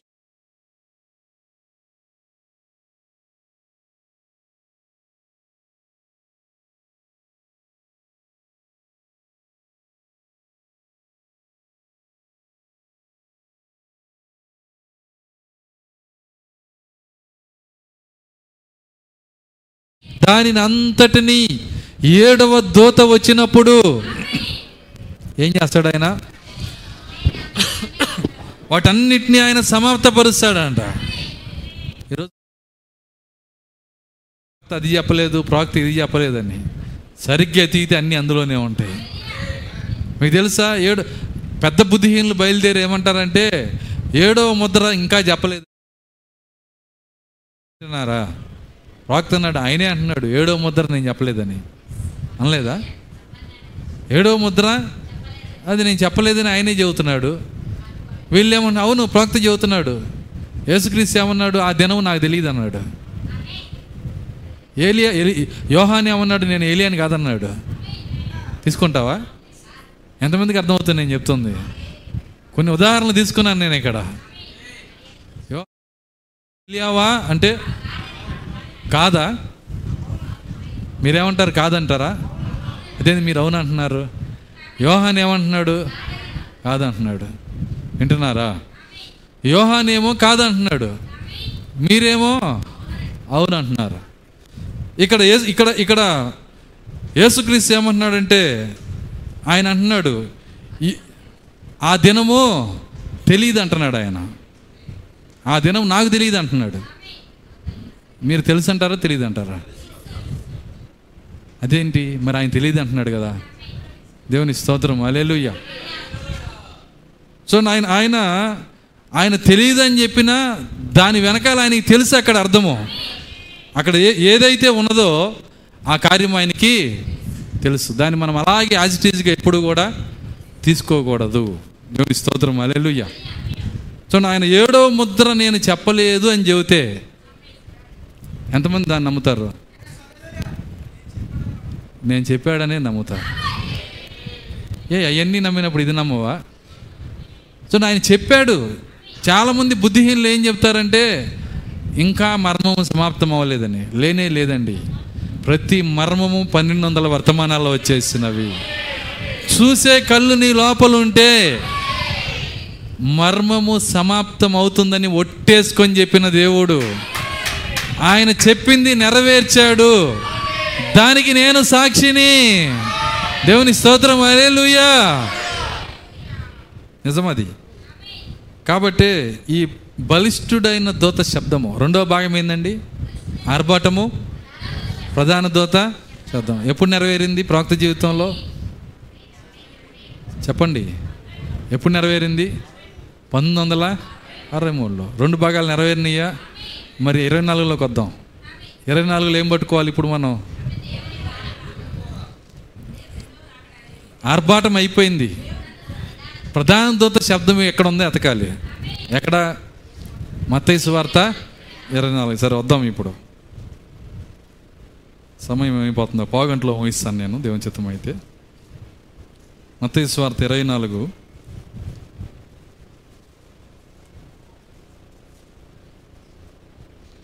నలభై నాలుగు. మీరు అనుకున్న గడియలో మీరు అనుకొనని గడియలో మనిషి కుమారుడు వచ్చును కనుకనే మనిషి కుమారుడు వచ్చును గనకనే మీరును సిద్ధంగా ఉండు మీరును సిద్ధముగా ఉండుడి. అనుకున్న గడియలో మనిషి కుమారుడు వస్తాడంట. మనిషి కుమారుడు రావటం అంటే ఎత్తబాటు కాదండి. మనిషి కుమారుని పరిచర్య భూమి మీద ఉన్నది. మనిషి కుమారుని పరిచర్య నువాహు దినముల వలె మనిషి కుమారుడు పరిచర్య జరుగుతుంది. నువాహు దినములు ఎప్పుడు ఎలా వస్తాయో అలాగే లోతు దినముల వలె ఉండును అన్నాడు ఆయన. అలా వచ్చేది మీరు అనుకున్న గడియలో వస్తాడు ఆయన? తర్వాత. నెక్స్ట్ యజమానుడు తన ఇంటి వారికి ఇది ప్రధాన దూత శబ్దము. యజమానుడు తన ఇంటి వారికి తగిన వేళ తగిన వేళ అన్నం పెట్టుటకు వారిపైన ఉంచిన నమ్మకమైన వాడును? ప్రాక్త ఒక వర్తమానం చెప్పాడు. ఋతువుకు సరిపడిన ఆహారము. ఋతువుకు సరిపడిన తగిన వేళ పెట్టే ఆహారము. ఎంతమందికి అర్థమవుతుంది నేను చెప్తుంది? ఇప్పుడు ఇక్కడ అదే ప్ర- అదే ప్ర- యేసుక్రీస్తు మాట్లాడుతున్నాడు. ఋతువుకు సరిపోయిన ఆహారం పెట్టే ఒక వ్యక్తి ఉండబోతున్నాడు. దేవుని స్తోత్రం. అలెలుయ్యా చదవండి. వారిపైన ఉంచిన నమ్మకమైన వాడును. ఆయన ఏమన్నాడంటే యజమానుడు తన ఇంటి వారికి తగిన వేళ అన్నం పెట్టుటకు వారి పైన ఉంచిన నమ్మకమైన వాడును. బుద్ధిమంతుడునైనా? బుద్ధిమంతుడునైన? దాసుడు ఎవడు? దాసుడు ఎవడు? ప్రశ్న మీకే వేస్తున్నాడు. నా దాసుడు గాక ఎవరు గుడ్డివాడు? నా సేవకుడు తప్ప ఎవరు చెవిటివాడు? అర్థమవుతుందా? ఆయన అంటున్నాడు ఆ దాసుడు ఎవరు? ఈ ఆహా యజమానుడు తన ఇంటి వారందరికీ భోజనం పెట్టే ఒక దాసుడు ఎవరు? నమ్మకంగా పెట్టాలి. అర్థమవుతుందా? ఆ దాసుడు ఎవరు? తన ఇంటి వారికి అన్నం పెట్టేవాడు. ఏ అన్నం పెట్టాలి? ఋతువుకు సరిపోయిన ఏంటి ఆ ఋతువు? నాలుగవ గుర్రం పైన మరణం వచ్చే ఋతువు. ఈ నాలుగవ గుర్రం పైన మరణం వచ్చే ఋతువుకి ఏ ఆహారం పెడితే దాన్ని జయిస్తారు? ఎంతమందికి అర్థమవుతుంది? ఈ నాలుగవ గుర్రం పైన మరణం వచ్చే ఆ ఋతువుకి ఆ రోజు నిర్గమకాండంలో నిర్గమము జరిగే సమయంలో ఆ ఋతువుకి మరణం వచ్చే ఋతువుకి సరిపోయిన ఆహారము మోసే తీసుకొని వస్తున్నాడు అక్కడ. పస్కాన్ తీసుకొని వస్తున్నాడు. ఇక్కడ ఈ సేవకుడు కూడా పస్కాని తీసుకొని వస్తున్నాడు. ఆ పస్కానే పన్నెండు వందల వర్తమానాలు. దేవుని స్తోత్రం. అలెలుయ్యా చూడండి ఎంత వాక్యం ఎంత ఎక్స్పాండ్ అవుతుందో చూడండి. ఎంత లోతుకి వెళ్తుందో చూడండి. మరి మీకు ఎలా ఉందో నాకు తెలియదు కానీ నేనైతే అభిషేకం కింద ఉన్నాను. నేను దేవుడు మాట్లాడుతుంటే తీసుకొని మీకు ఇస్తా ఉన్నా. దేవుని స్తోత్రం అలెలుయ్య జాగ్రత్తగా పట్టుకోవాలి ఈ కార్యాన్ని. ఇదే ఆత్మలోకి మీరు వస్తేనే మీకు ఈ సంతోషం వస్తుంది. సో ఒక క్రికెట్ ఆడేటప్పుడు ఒక బ్యాట్ తీసుకొని కొడతాడు కదా కొట్టినప్పుడు సిక్స్ వెళ్ళింది అనుకో ఒక ఆయన ఎప్పుడు దాని గురించి తెలిసిన వెళ్ళి ఆడు కూర్చుంటారు కొంతమంది. కూర్చొని ఎగిరే వాళ్ళు ఒక ఒక నాపి అంటున్నాడు. ఏం పని పాటలేదా? పద్దాక ఎక్కడికి పోయినా బంతి తీసుకెళ్ళి అక్కడ తీసుకెళ్ళి టేస్తుంటాడు అర్థమవుతుందా? ఆడు తీసుకుని బ- బ్యాట్ ఊపుతుంది ఇంకేమైనా ఉందా ఇక్కడ? ఎందుకు ఇంతమంది చూస్తున్నారు ఇక్కడ? మీకు తెలుసా క్రికెట్ తెలియకపోతే ఎంత బోరు కొట్టిద్దో అది. నేను తిట్టేవాడిని క్రికెట్ చూసేవాళ్ళని తిట్టేవాళ్ళని. ఏమన్నా ఉందా ఇక్కడ? అని. ఒకరోజు ఆ పిచ్చి నన్నే పట్టింది. అర్ధరాత్రి పూట పూట కూడా ఆ- టీవీని తీసుకెళ్ళి డాబు మీద పెట్టి ఎండాకాలం ప్రపంచ కప్ అని చెప్పి కూర్చొని అందరిని వదిలిపెట్టి ఓ సంతోషపడుతుండేవాడిని. అర్థమైతే అలా ఉంటుంది. అర్థం కాబట్టి దాని అంత బోర్ ఇంకోవట్లేదు ఈ వర్తమానం కూడా అంతే. ఇందులోకి మీరు ప్రవేశిస్తే ఇందులో సంతోషం వస్తుంది. ప్రవేశించాలంటే వర్తమానంలోకి రావాలంటే ఆత్మలోకి రావాలా? దేవుని స్తోత్రం. అలెలుయ్య సంగీతం కూడా అంతే అన్నాడు ఆయన. సంగీతం తెలిసిన వాళ్ళకే వచ్చే సంగీతం ఏంటో అర్థమైద్ది. రిధం తెలిస్తేనే పాట అర్థమైద్ది. ఒకదాని తర్వాత ఒకటి ఎలా వస్తుంది? మాటకి పాటకి తేడా ఉంది. సో నా సంగీతంలో ఆ యొక్క ఆ యొక్క మెట్లు తెలిస్తేనే పాటలో సంతోషం వస్తుంది. సేమ్ బైబిల్ కూడా అంతే. వర్తమానం కూడా అంతే. ఇందులో ఒక రిధం ఉంది ఇక్కడ. ఒక ఒక ఒక ఒక కళాకారు ఒక ఒక మ్యూజిక్ డైరెక్టర్ ఉన్నాడు. ప్రవక్త అంటున్నాడు ఆ డైరెక్టర్ పరిశుద్ధాత్మ అన్నాడు ఆయన. ఆయన ఆయన ఒక స్టిక్తో ఇలా పైకి అంటుంటాడు కిందకి అంటుంటాడు. అందులో చాలా అర్థాలు ఉంటాయి. అర్థమైన వాళ్ళు దాని ప్రకారం ఆడుతూ ఉంటారు. దేవుని స్తోత్రం అలెలుయ్య వంద మంది వైలెన్ ఉన్నా స్టిక్ తీసుకొని ఆడిచ్చేవాడు ఎంక చూసి ఇట్లా చూస్తుంటారు. వాడు ఏం చెబుతాడో మనకేం అర్థం కాదు. నోటితో ఏం చెప్పడు. ఆ పొలాలను బట్టి వీళ్ళు వేస్తూ ఉంటే మధురమైన సంగీతం వస్తూ ఉంటుంది అక్కడ. దేవుని స్తోత్రం అలెలుయ్య ఈరోజు మనకి మ్యూజిక్ డైరెక్టర్ ఉన్నాడు పరిశుద్ధాత్మ. ఆయన పొలాలు ఆడిస్తూ ఉంటే ఇక్కడ దే- దేవుని స్తోత్రం అలెలుయ్య అని స్థుతులు బయటకు వస్తూ ఉంటే అది నిజమైన ఆరాధన ఈరోజు. అలెలుయ్య సో నీకు ప్రధాన దూత శబ్దము ఆర్భాటము. ఇప్పుడు ఎక్కడ దాకా వచ్చామంటే ప్రధాన దూత శబ్దము. ఇరవై నాలుగులో ఎక్కడున్నాడు ప్రధాన దూత శబ్దము? ప్రధాన దూత శబ్దము ఏడు ముద్రలు ఇప్పుట మీకు నేరుగా చెబుతున్నాను. ఏడు ముద్రలు ఈ పుట పస్కా ఆహారము. ఏడు ముద్రలు ఈ పుట సంపూర్ణ భోజనము. సంపూర్ణ భోజనము. అది ఎక్కడ జరిగిందంటే ఈ ఇరవై నాలుగులో ఇరవై నాలుగులో నలభై ఐదులో జరుగుతుంది. నలభై ఐదులో ఈ అన్నం తీసుకొని వచ్చి పెట్టాడు ఆయన. ఈ ఫుడ్ తీసుకొచ్చి పెట్టాడు. ఈ భోజనం తీసుకొచ్చి పెట్టాడు ఆయన. ఇక్కడ యజమానుడు వచ్చినప్పుడు ఏ దాసుడు ఇలాగూ చేయుచున్నట్టు అతడు కనుగొనునో ఆ దాసుడు దైవత్వంలో పాలిభాగస్తుడు ఆ దాసుడు ధన్యుడు. అతడు తన యావదాస్తి మీద వాని నుంచునని మీతో నిశ్చయముగా చెప్పుచున్నాను. దాసుడు యావదాస్తి మీద ఉండేవాడు. మీకు బైబిల్ తెలిస్తే వెనక్కెళ్ళండి. అబ్రహాం ఇంట్లో ఒకడు ఉన్నాడు కానీ దాసుడు యావదాస్తి మీద అధికారి. ఎవరైనా? ఇప్పుడు ఆ ఇలియాజరే ఇక్కడ ఉన్నాడు దేవుని స్తోత్రం అలెలుయ్య బైబిల్ వాక్య పదాలతో ఎప్పుడు ఆడుకోదు. ఒక మాట వస్తుందంటే దాని వెనకాల ఉన్న కార్యాన్ని మనం పట్టుకోవాలా. ఆయన దాసుడు. యావదాస్తి ఎవరికి ఇస్తాడు? కానీ ఇక్కడ ఎవరికి ఇస్తున్నాడు? దేవుని స్తోత్రం అలెలుయ్య చూడండి దాసుడిగా పనిచేస్తున్నాడు కానీ ఆ దాసుడినే ఒకరోజు ఆ ముద్రలకు ఇప్పటానికి ముందు ఈయన నా ప్రియ కుమారుడు ఈయన ఎందు నేను ఆనందిస్తున్నానని చెప్పాడు ఆయన. అలెలుయ్య చూడండి యావదాస్తి మీద నమ్మకస్తునిగా చేశాడు. అధికారిగా చేశాడు. చూడండి ఆ- యొక్క ఆహారమును పెట్టాడు ఆయన. అదే సమయంలో ప్రపంచ సంఘానికి అంతటికి ఇంకో దాసుడు ఉన్నాడు. తెలుసా మీకు? చదవండి ఇక్కడ ఏమంటున్నాడు తర్వాత? అయితే అయితే దుష్టుడైన ఒక దాసుడు వాడి పేరే దుష్టుడు అని పెట్టాడు. దుష్టుడైన ఒక దాసుడు నా యజమానుడు నా యజమానుడు ఆలస్యం చేయుచున్నాడని ఆలస్యం చేయుచున్నాడని తన మనసులో అనుకొని తన మనస్సులో అనుకొని తన తోడి దాసు తన దాసులను తోటి దాసులను కొట్ట మొదలుపెట్టి కొట్ట మొదలుపెట్టి. తోటి దాసులు ఏం చేస్తున్నాడంట? కొడుతున్నాడు.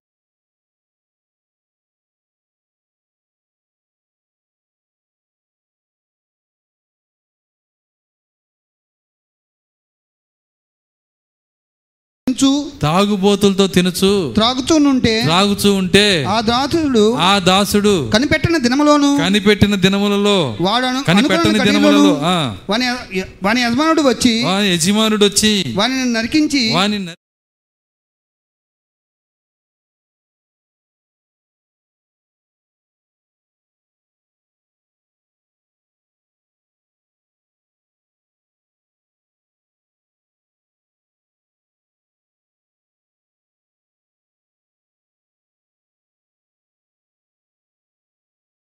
ప్రధాన దూత శబ్దం ఉంది.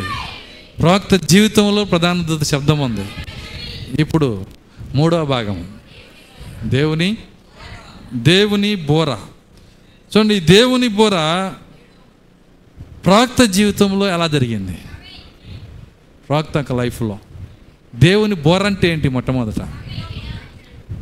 ఇది మనం తెలుసుకోవాలా? ఎంతమంది వినటానికి ఇష్టపడుతున్నారు? సో అర్థం కాకపోతే టౌన్ చర్చి చాలా బెస్ట్ దీనికంటే. అర్థమవుతుంది? అర్థమైతేనే ఇది ఉపయోగం. జాగ్రత్తగా పట్టుకోండి. అర్థం కాకపోయినా నమ్మండి. అర్థం కాకపోయినా ఏం చేయాలి మనము? నమ్మాలి? దేవుని స్తోత్రం. అలెలుయ్య మీరు నమ్మితే దీవించబడతారు. ఎందుకంటే యేసుక్రీస్ అన్నాడు అర్థము మీకు అర్థమవుతుందా? అనలేదు ఆయన. వినువారు ధన్యులు అన్నాడు. ఈ విషయాలు వినేవారే ధన్యులు. మొదట మనం వింటున్నాం ఇక్కడ. ప్రభా దీన్ని బట్టి నీకు స్తోత్రం అని చెబితే ఆ భాగమైన కృప నీకు ఇస్తాడు దేవుడు. ఇక అర్థమై నమ్మితే ఇంకా ఇంకా ఉన్నతమైన కృపను దేవుడు నీకు ఇస్తాడు. దేవుని స్తోత్రం అలెలుయ్య ఇంకా ఆయన ఏమంటున్నాడంటే ప్రధాన దూత శబ్దము. ఈ మూడో భాగం చూసి ముగించుకుందాం. సాయంత్రం చూద్దాం. సార్ దేవుని బో దేవుని బోర. మూడో భాగము.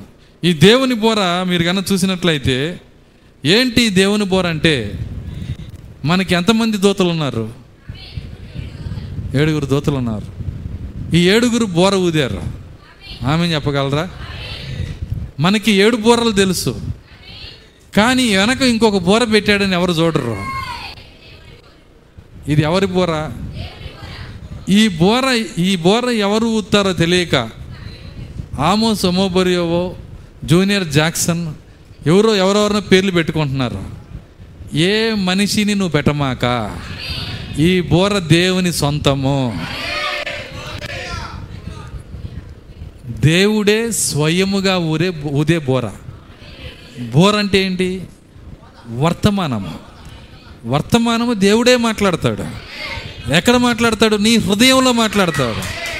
నీ హృదయములో మాట్లాడే దేవుని బోర అని అది జరిగే సమయంలో మనం ఉన్నాము చూడండి ప్రవక్త జీవితంలో ఏ విధంగా అది జరిగింది? మీరు చూసినట్లయితే ప్రవక్త ఏడు ముద్దలు తెరిచాడు ఆయన మేఘంలోకి వెళ్ళాడు ఆ దూతలను కలుసుకున్నాడు ఏడు ముద్దలు ప్రత్యక్షత తీసుకొచ్చాడు ఆయన దాన్ని బోధించాడు. కొన్ని సంవత్సరాలు అయిపోయినాయి దాదాపు సంవత్సరం సంవత్సరంన్నర దాటిపోయింది. ఆ రెండో సంవత్సరం చివరిలో ఆ బోర ఆయన హృదయంలోకి వచ్చింది.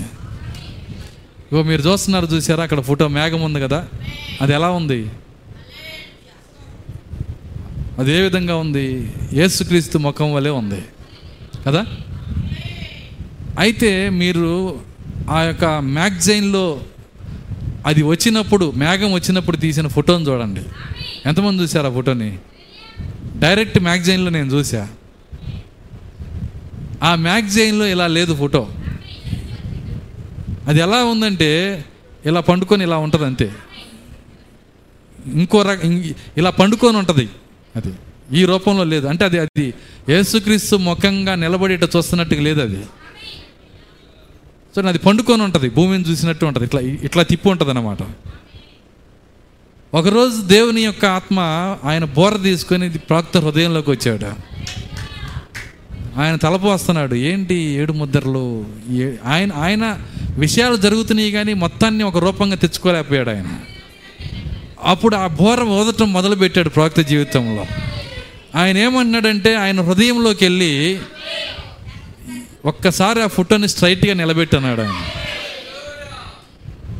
ఆ బోర వినపడిన హృదయంలో మాట్లాడిన శబ్దాన్ని బట్టి ఆ ఫోటోని తీసుకెళ్ళి నిలబెడితే ఇగో అట్లా వచ్చింది.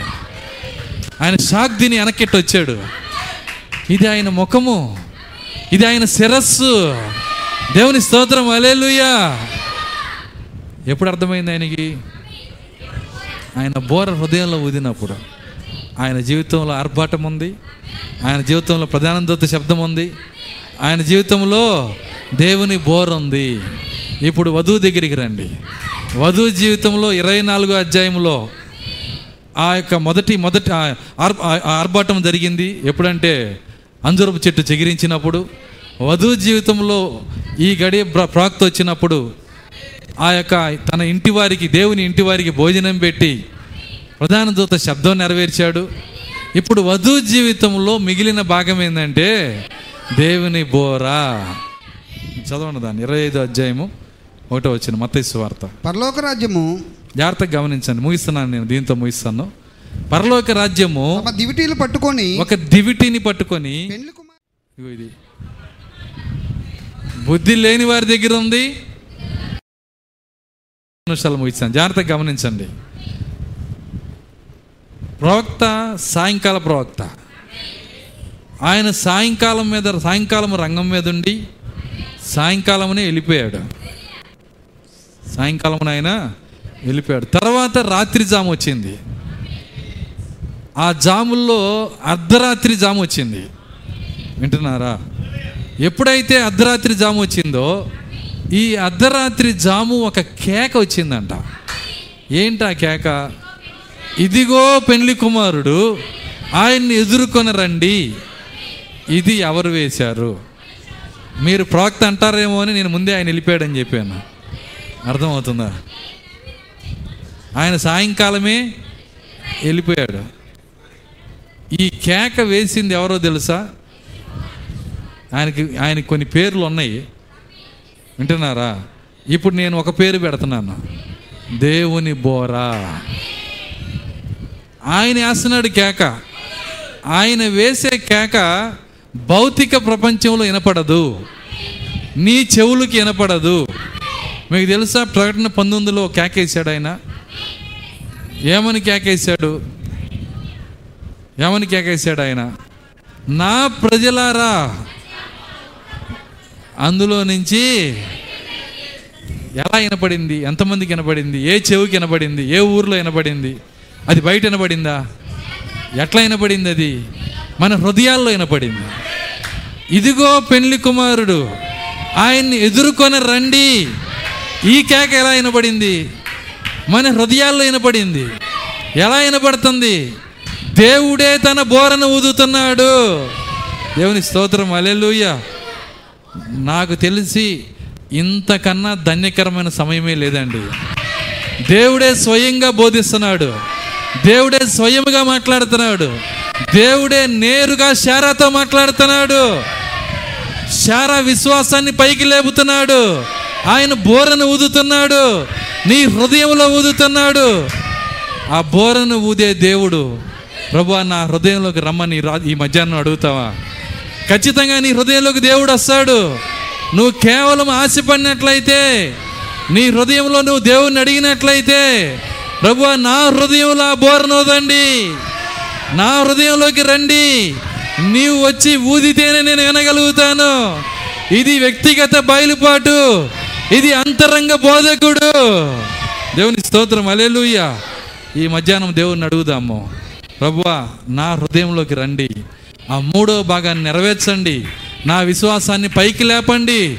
శారా ఎప్పుడైతే మీ మీ వాయిస్ వినిందో మీకు తెలుసా? శారా నేరుగా దేవుని స్వరం వినిందో పదహారేళ్ళ వయసులోకి వచ్చేసింది. ఈరోజు మనము కూడా అంతే. ఎందుకు దేవుడు దేవుడు తన బోరను ఊదుతున్నాడు ఈరోజు? ఎందుకు నీ హృదయంలో మాట్లాడుతున్నాడు? శరీర మార్పు విశ్వాసాన్ని ఇస్తున్నాడు ఆయన. నీ విశ్వాసాన్ని పైకి లేపుతున్నాడు ఆయన. ఎంతమంది హృదయంలోకి ఆయన రావాలని కోరుకుంటున్నారు? దేవుడు మిమ్మల్ని దీవించును గాక. ప్రార్థించుకుందాం అందరం లేచి నిలబడదాం. అయినా స్తోత్రములు స్తోత్రములు స్తోత్రములు ప్రభువా. కొద్ది నిమిషాలు సోదరుడు సోదరి. కొద్ది నిమిషాలు ఆయన నువ్వు మాట్లాడు. ఎంతవరకు దేవుడు నీతో మాట్లాడాడు. తిరిగి నువ్వు ఏం మాట్లాడుదువో ఆయన వినగోరుచున్నాడు. ఆయన చెవులు నీ వైపు ఉన్నవి. ఆయన హృదయం నీ పైన ఉన్నది.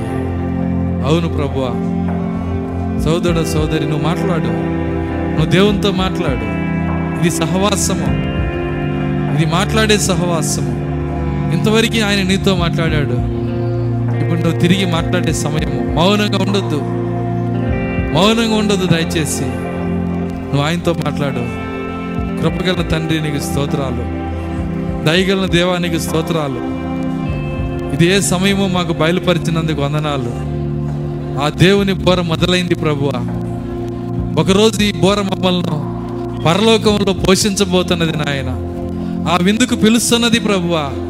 ఆ బోరే మమ్మల్ని పిలుస్తున్నది నాయన. నీకే స్తోత్రాలు చెల్లిస్తున్నాం. తండ్రి కనికరించండి. కనికరించండి కనికరించండి. స్తోత్రం స్తోత్రం స్తోత్రం. ప్రభువానికి స్తోత్రాలు. నీ బిడ్డలు వారి హృదయంలోకి ఆహ్వానించున్నారు నాయన. ప్రభు వారి హృదయంలోకి రండి నాయన. ఓ రంగం పైకి రండి ప్రభువ.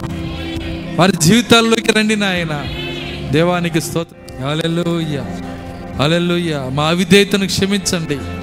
మా తప్పిదములు క్షమించండి. మా పొరపాట్లు క్షమించండి. లోక తలంపులు మా నుంచి తీసివేయండి ప్రభువా. వ్యర్థమైన ఆలోచనలు మా నుంచి తీసివేయండి ప్రభువా. అయ్యా తండ్రి నీకు స్తోత్రాలు చెల్లిస్తున్నాము. మా ప్రార్థన ఆలకించండి నాయన. శారదతో మాట్లాడిన అదే స్వరము. ఈరోజు ప్రభువా ఆయన వధు హృదయంతో మాట్లాడుతున్నది నాయన. మేము నమ్ముచున్నాము ప్రభువా. దేవా కనికరించండి. కృప చూపించండి కృప చూపించండి. దేవానికి స్తోత్రములు స్తోత్రములు స్తోత్రములు. నీ వాక్యం వద్ద మేము నిలబడుచున్నాము నాయన. నీ వాక్యాన్ని మేము ప్రేమిస్తున్నాము ప్రభువా. దేవా కనికరించండి. తండ్రి నీకు స్తోత్రములు స్తోత్రములు స్తోత్రములు. హాలెలూయ హాలెలూయ హాలెలూయ ప్రార్థించుకుందాం. స్తోత్రాలు నాయన. ఈ మధ్యాహ్నం మమ్మల్ని దర్శించినందుకు స్తోత్రాలు. నీ వాక్యముతో మమ్మల్ని దర్శించినందుకు స్తోత్రాలు. నువ్వు ఎన్నుకున్న చిన్న మందని మీరు దర్శించండి ప్రభువా. ఆ చిన్న మందిని బలపరచండి నాయన. వారి నిమిత్తమే కదా నేను దీర్ఘశాంతం వహించున్నానని చెప్పిన దేవుడు. తండ్రి కృప చూపించండి. విన్న వాట విన్న ప్రతి వాక్యము ఆ హృదయం పైన రాయండి. ఇంకా పరిశుద్ధాత్మ లేని వారి కొరకు ప్రార్థిస్తున్నాను ప్రభువ. వారి జీవితంలో ఇప్పుడే పరిశుద్ధాత్మని పొందుదురుగాక. ఇప్పుడే వారి హృదయంలోకి మీ ఆత్మను వెళ్ళునుగాక. వారి జీవితమును మార్చునుగాక. వారికి వాక్యము తెరచునుగాక. హల్లెలూయా. దేవానికి స్తోత్రాలు చెల్లిస్తున్నాం. తండ్రి కృప చూపించండి నాయన. మనిషి కుమారుడిగా ఓ మా మధ్య పనిచేయుచున్న దేవా. మీ ఆత్మగా మాలో బోర ఊదుచున్న దేవా. నీకే స్తోత్రాలు చెల్లిస్తున్నాం. ప్రతి మాట మా వెనుకల్లో దీవించండి ఆశీర్వదించండి. అది నూరంతలు ఫలించడం సహాయము దయచేయండి. ఇంకా సాయంకాలం జరిగే ప్రభురాత్రి భోజన కోడికను మీ చేతులకు అప్పగిస్తున్నా. కృప చూపించండి నాయన. రాత్రి సమయంలో కూడా మీరు మాట్లాడండి. మమ్మల్ని కడగండి శుద్ధీకరించండి. దేవా నీ స్తోత్రాలు ఒక వ్యక్తిగా నిన్ను సేవించే శక్తి మాకు దయచేయండి. మాకు బలమును దయచేయండి. మనుష్య కుమారుని ఎదుట నిలవబట్టుకు శక్తి గలవారగుటకు ప్రార్థించమని చెప్పిన దేవుడవ నాయన ఆ ప్రార్థన మాకు నేర్పించండి ప్రభు ఆ ప్రార్థనాత్మను మాలో కుమరించండి నాయన. పోరాట మాకు నేర్పించండి. నిలబోట మాకు నేర్పించండి.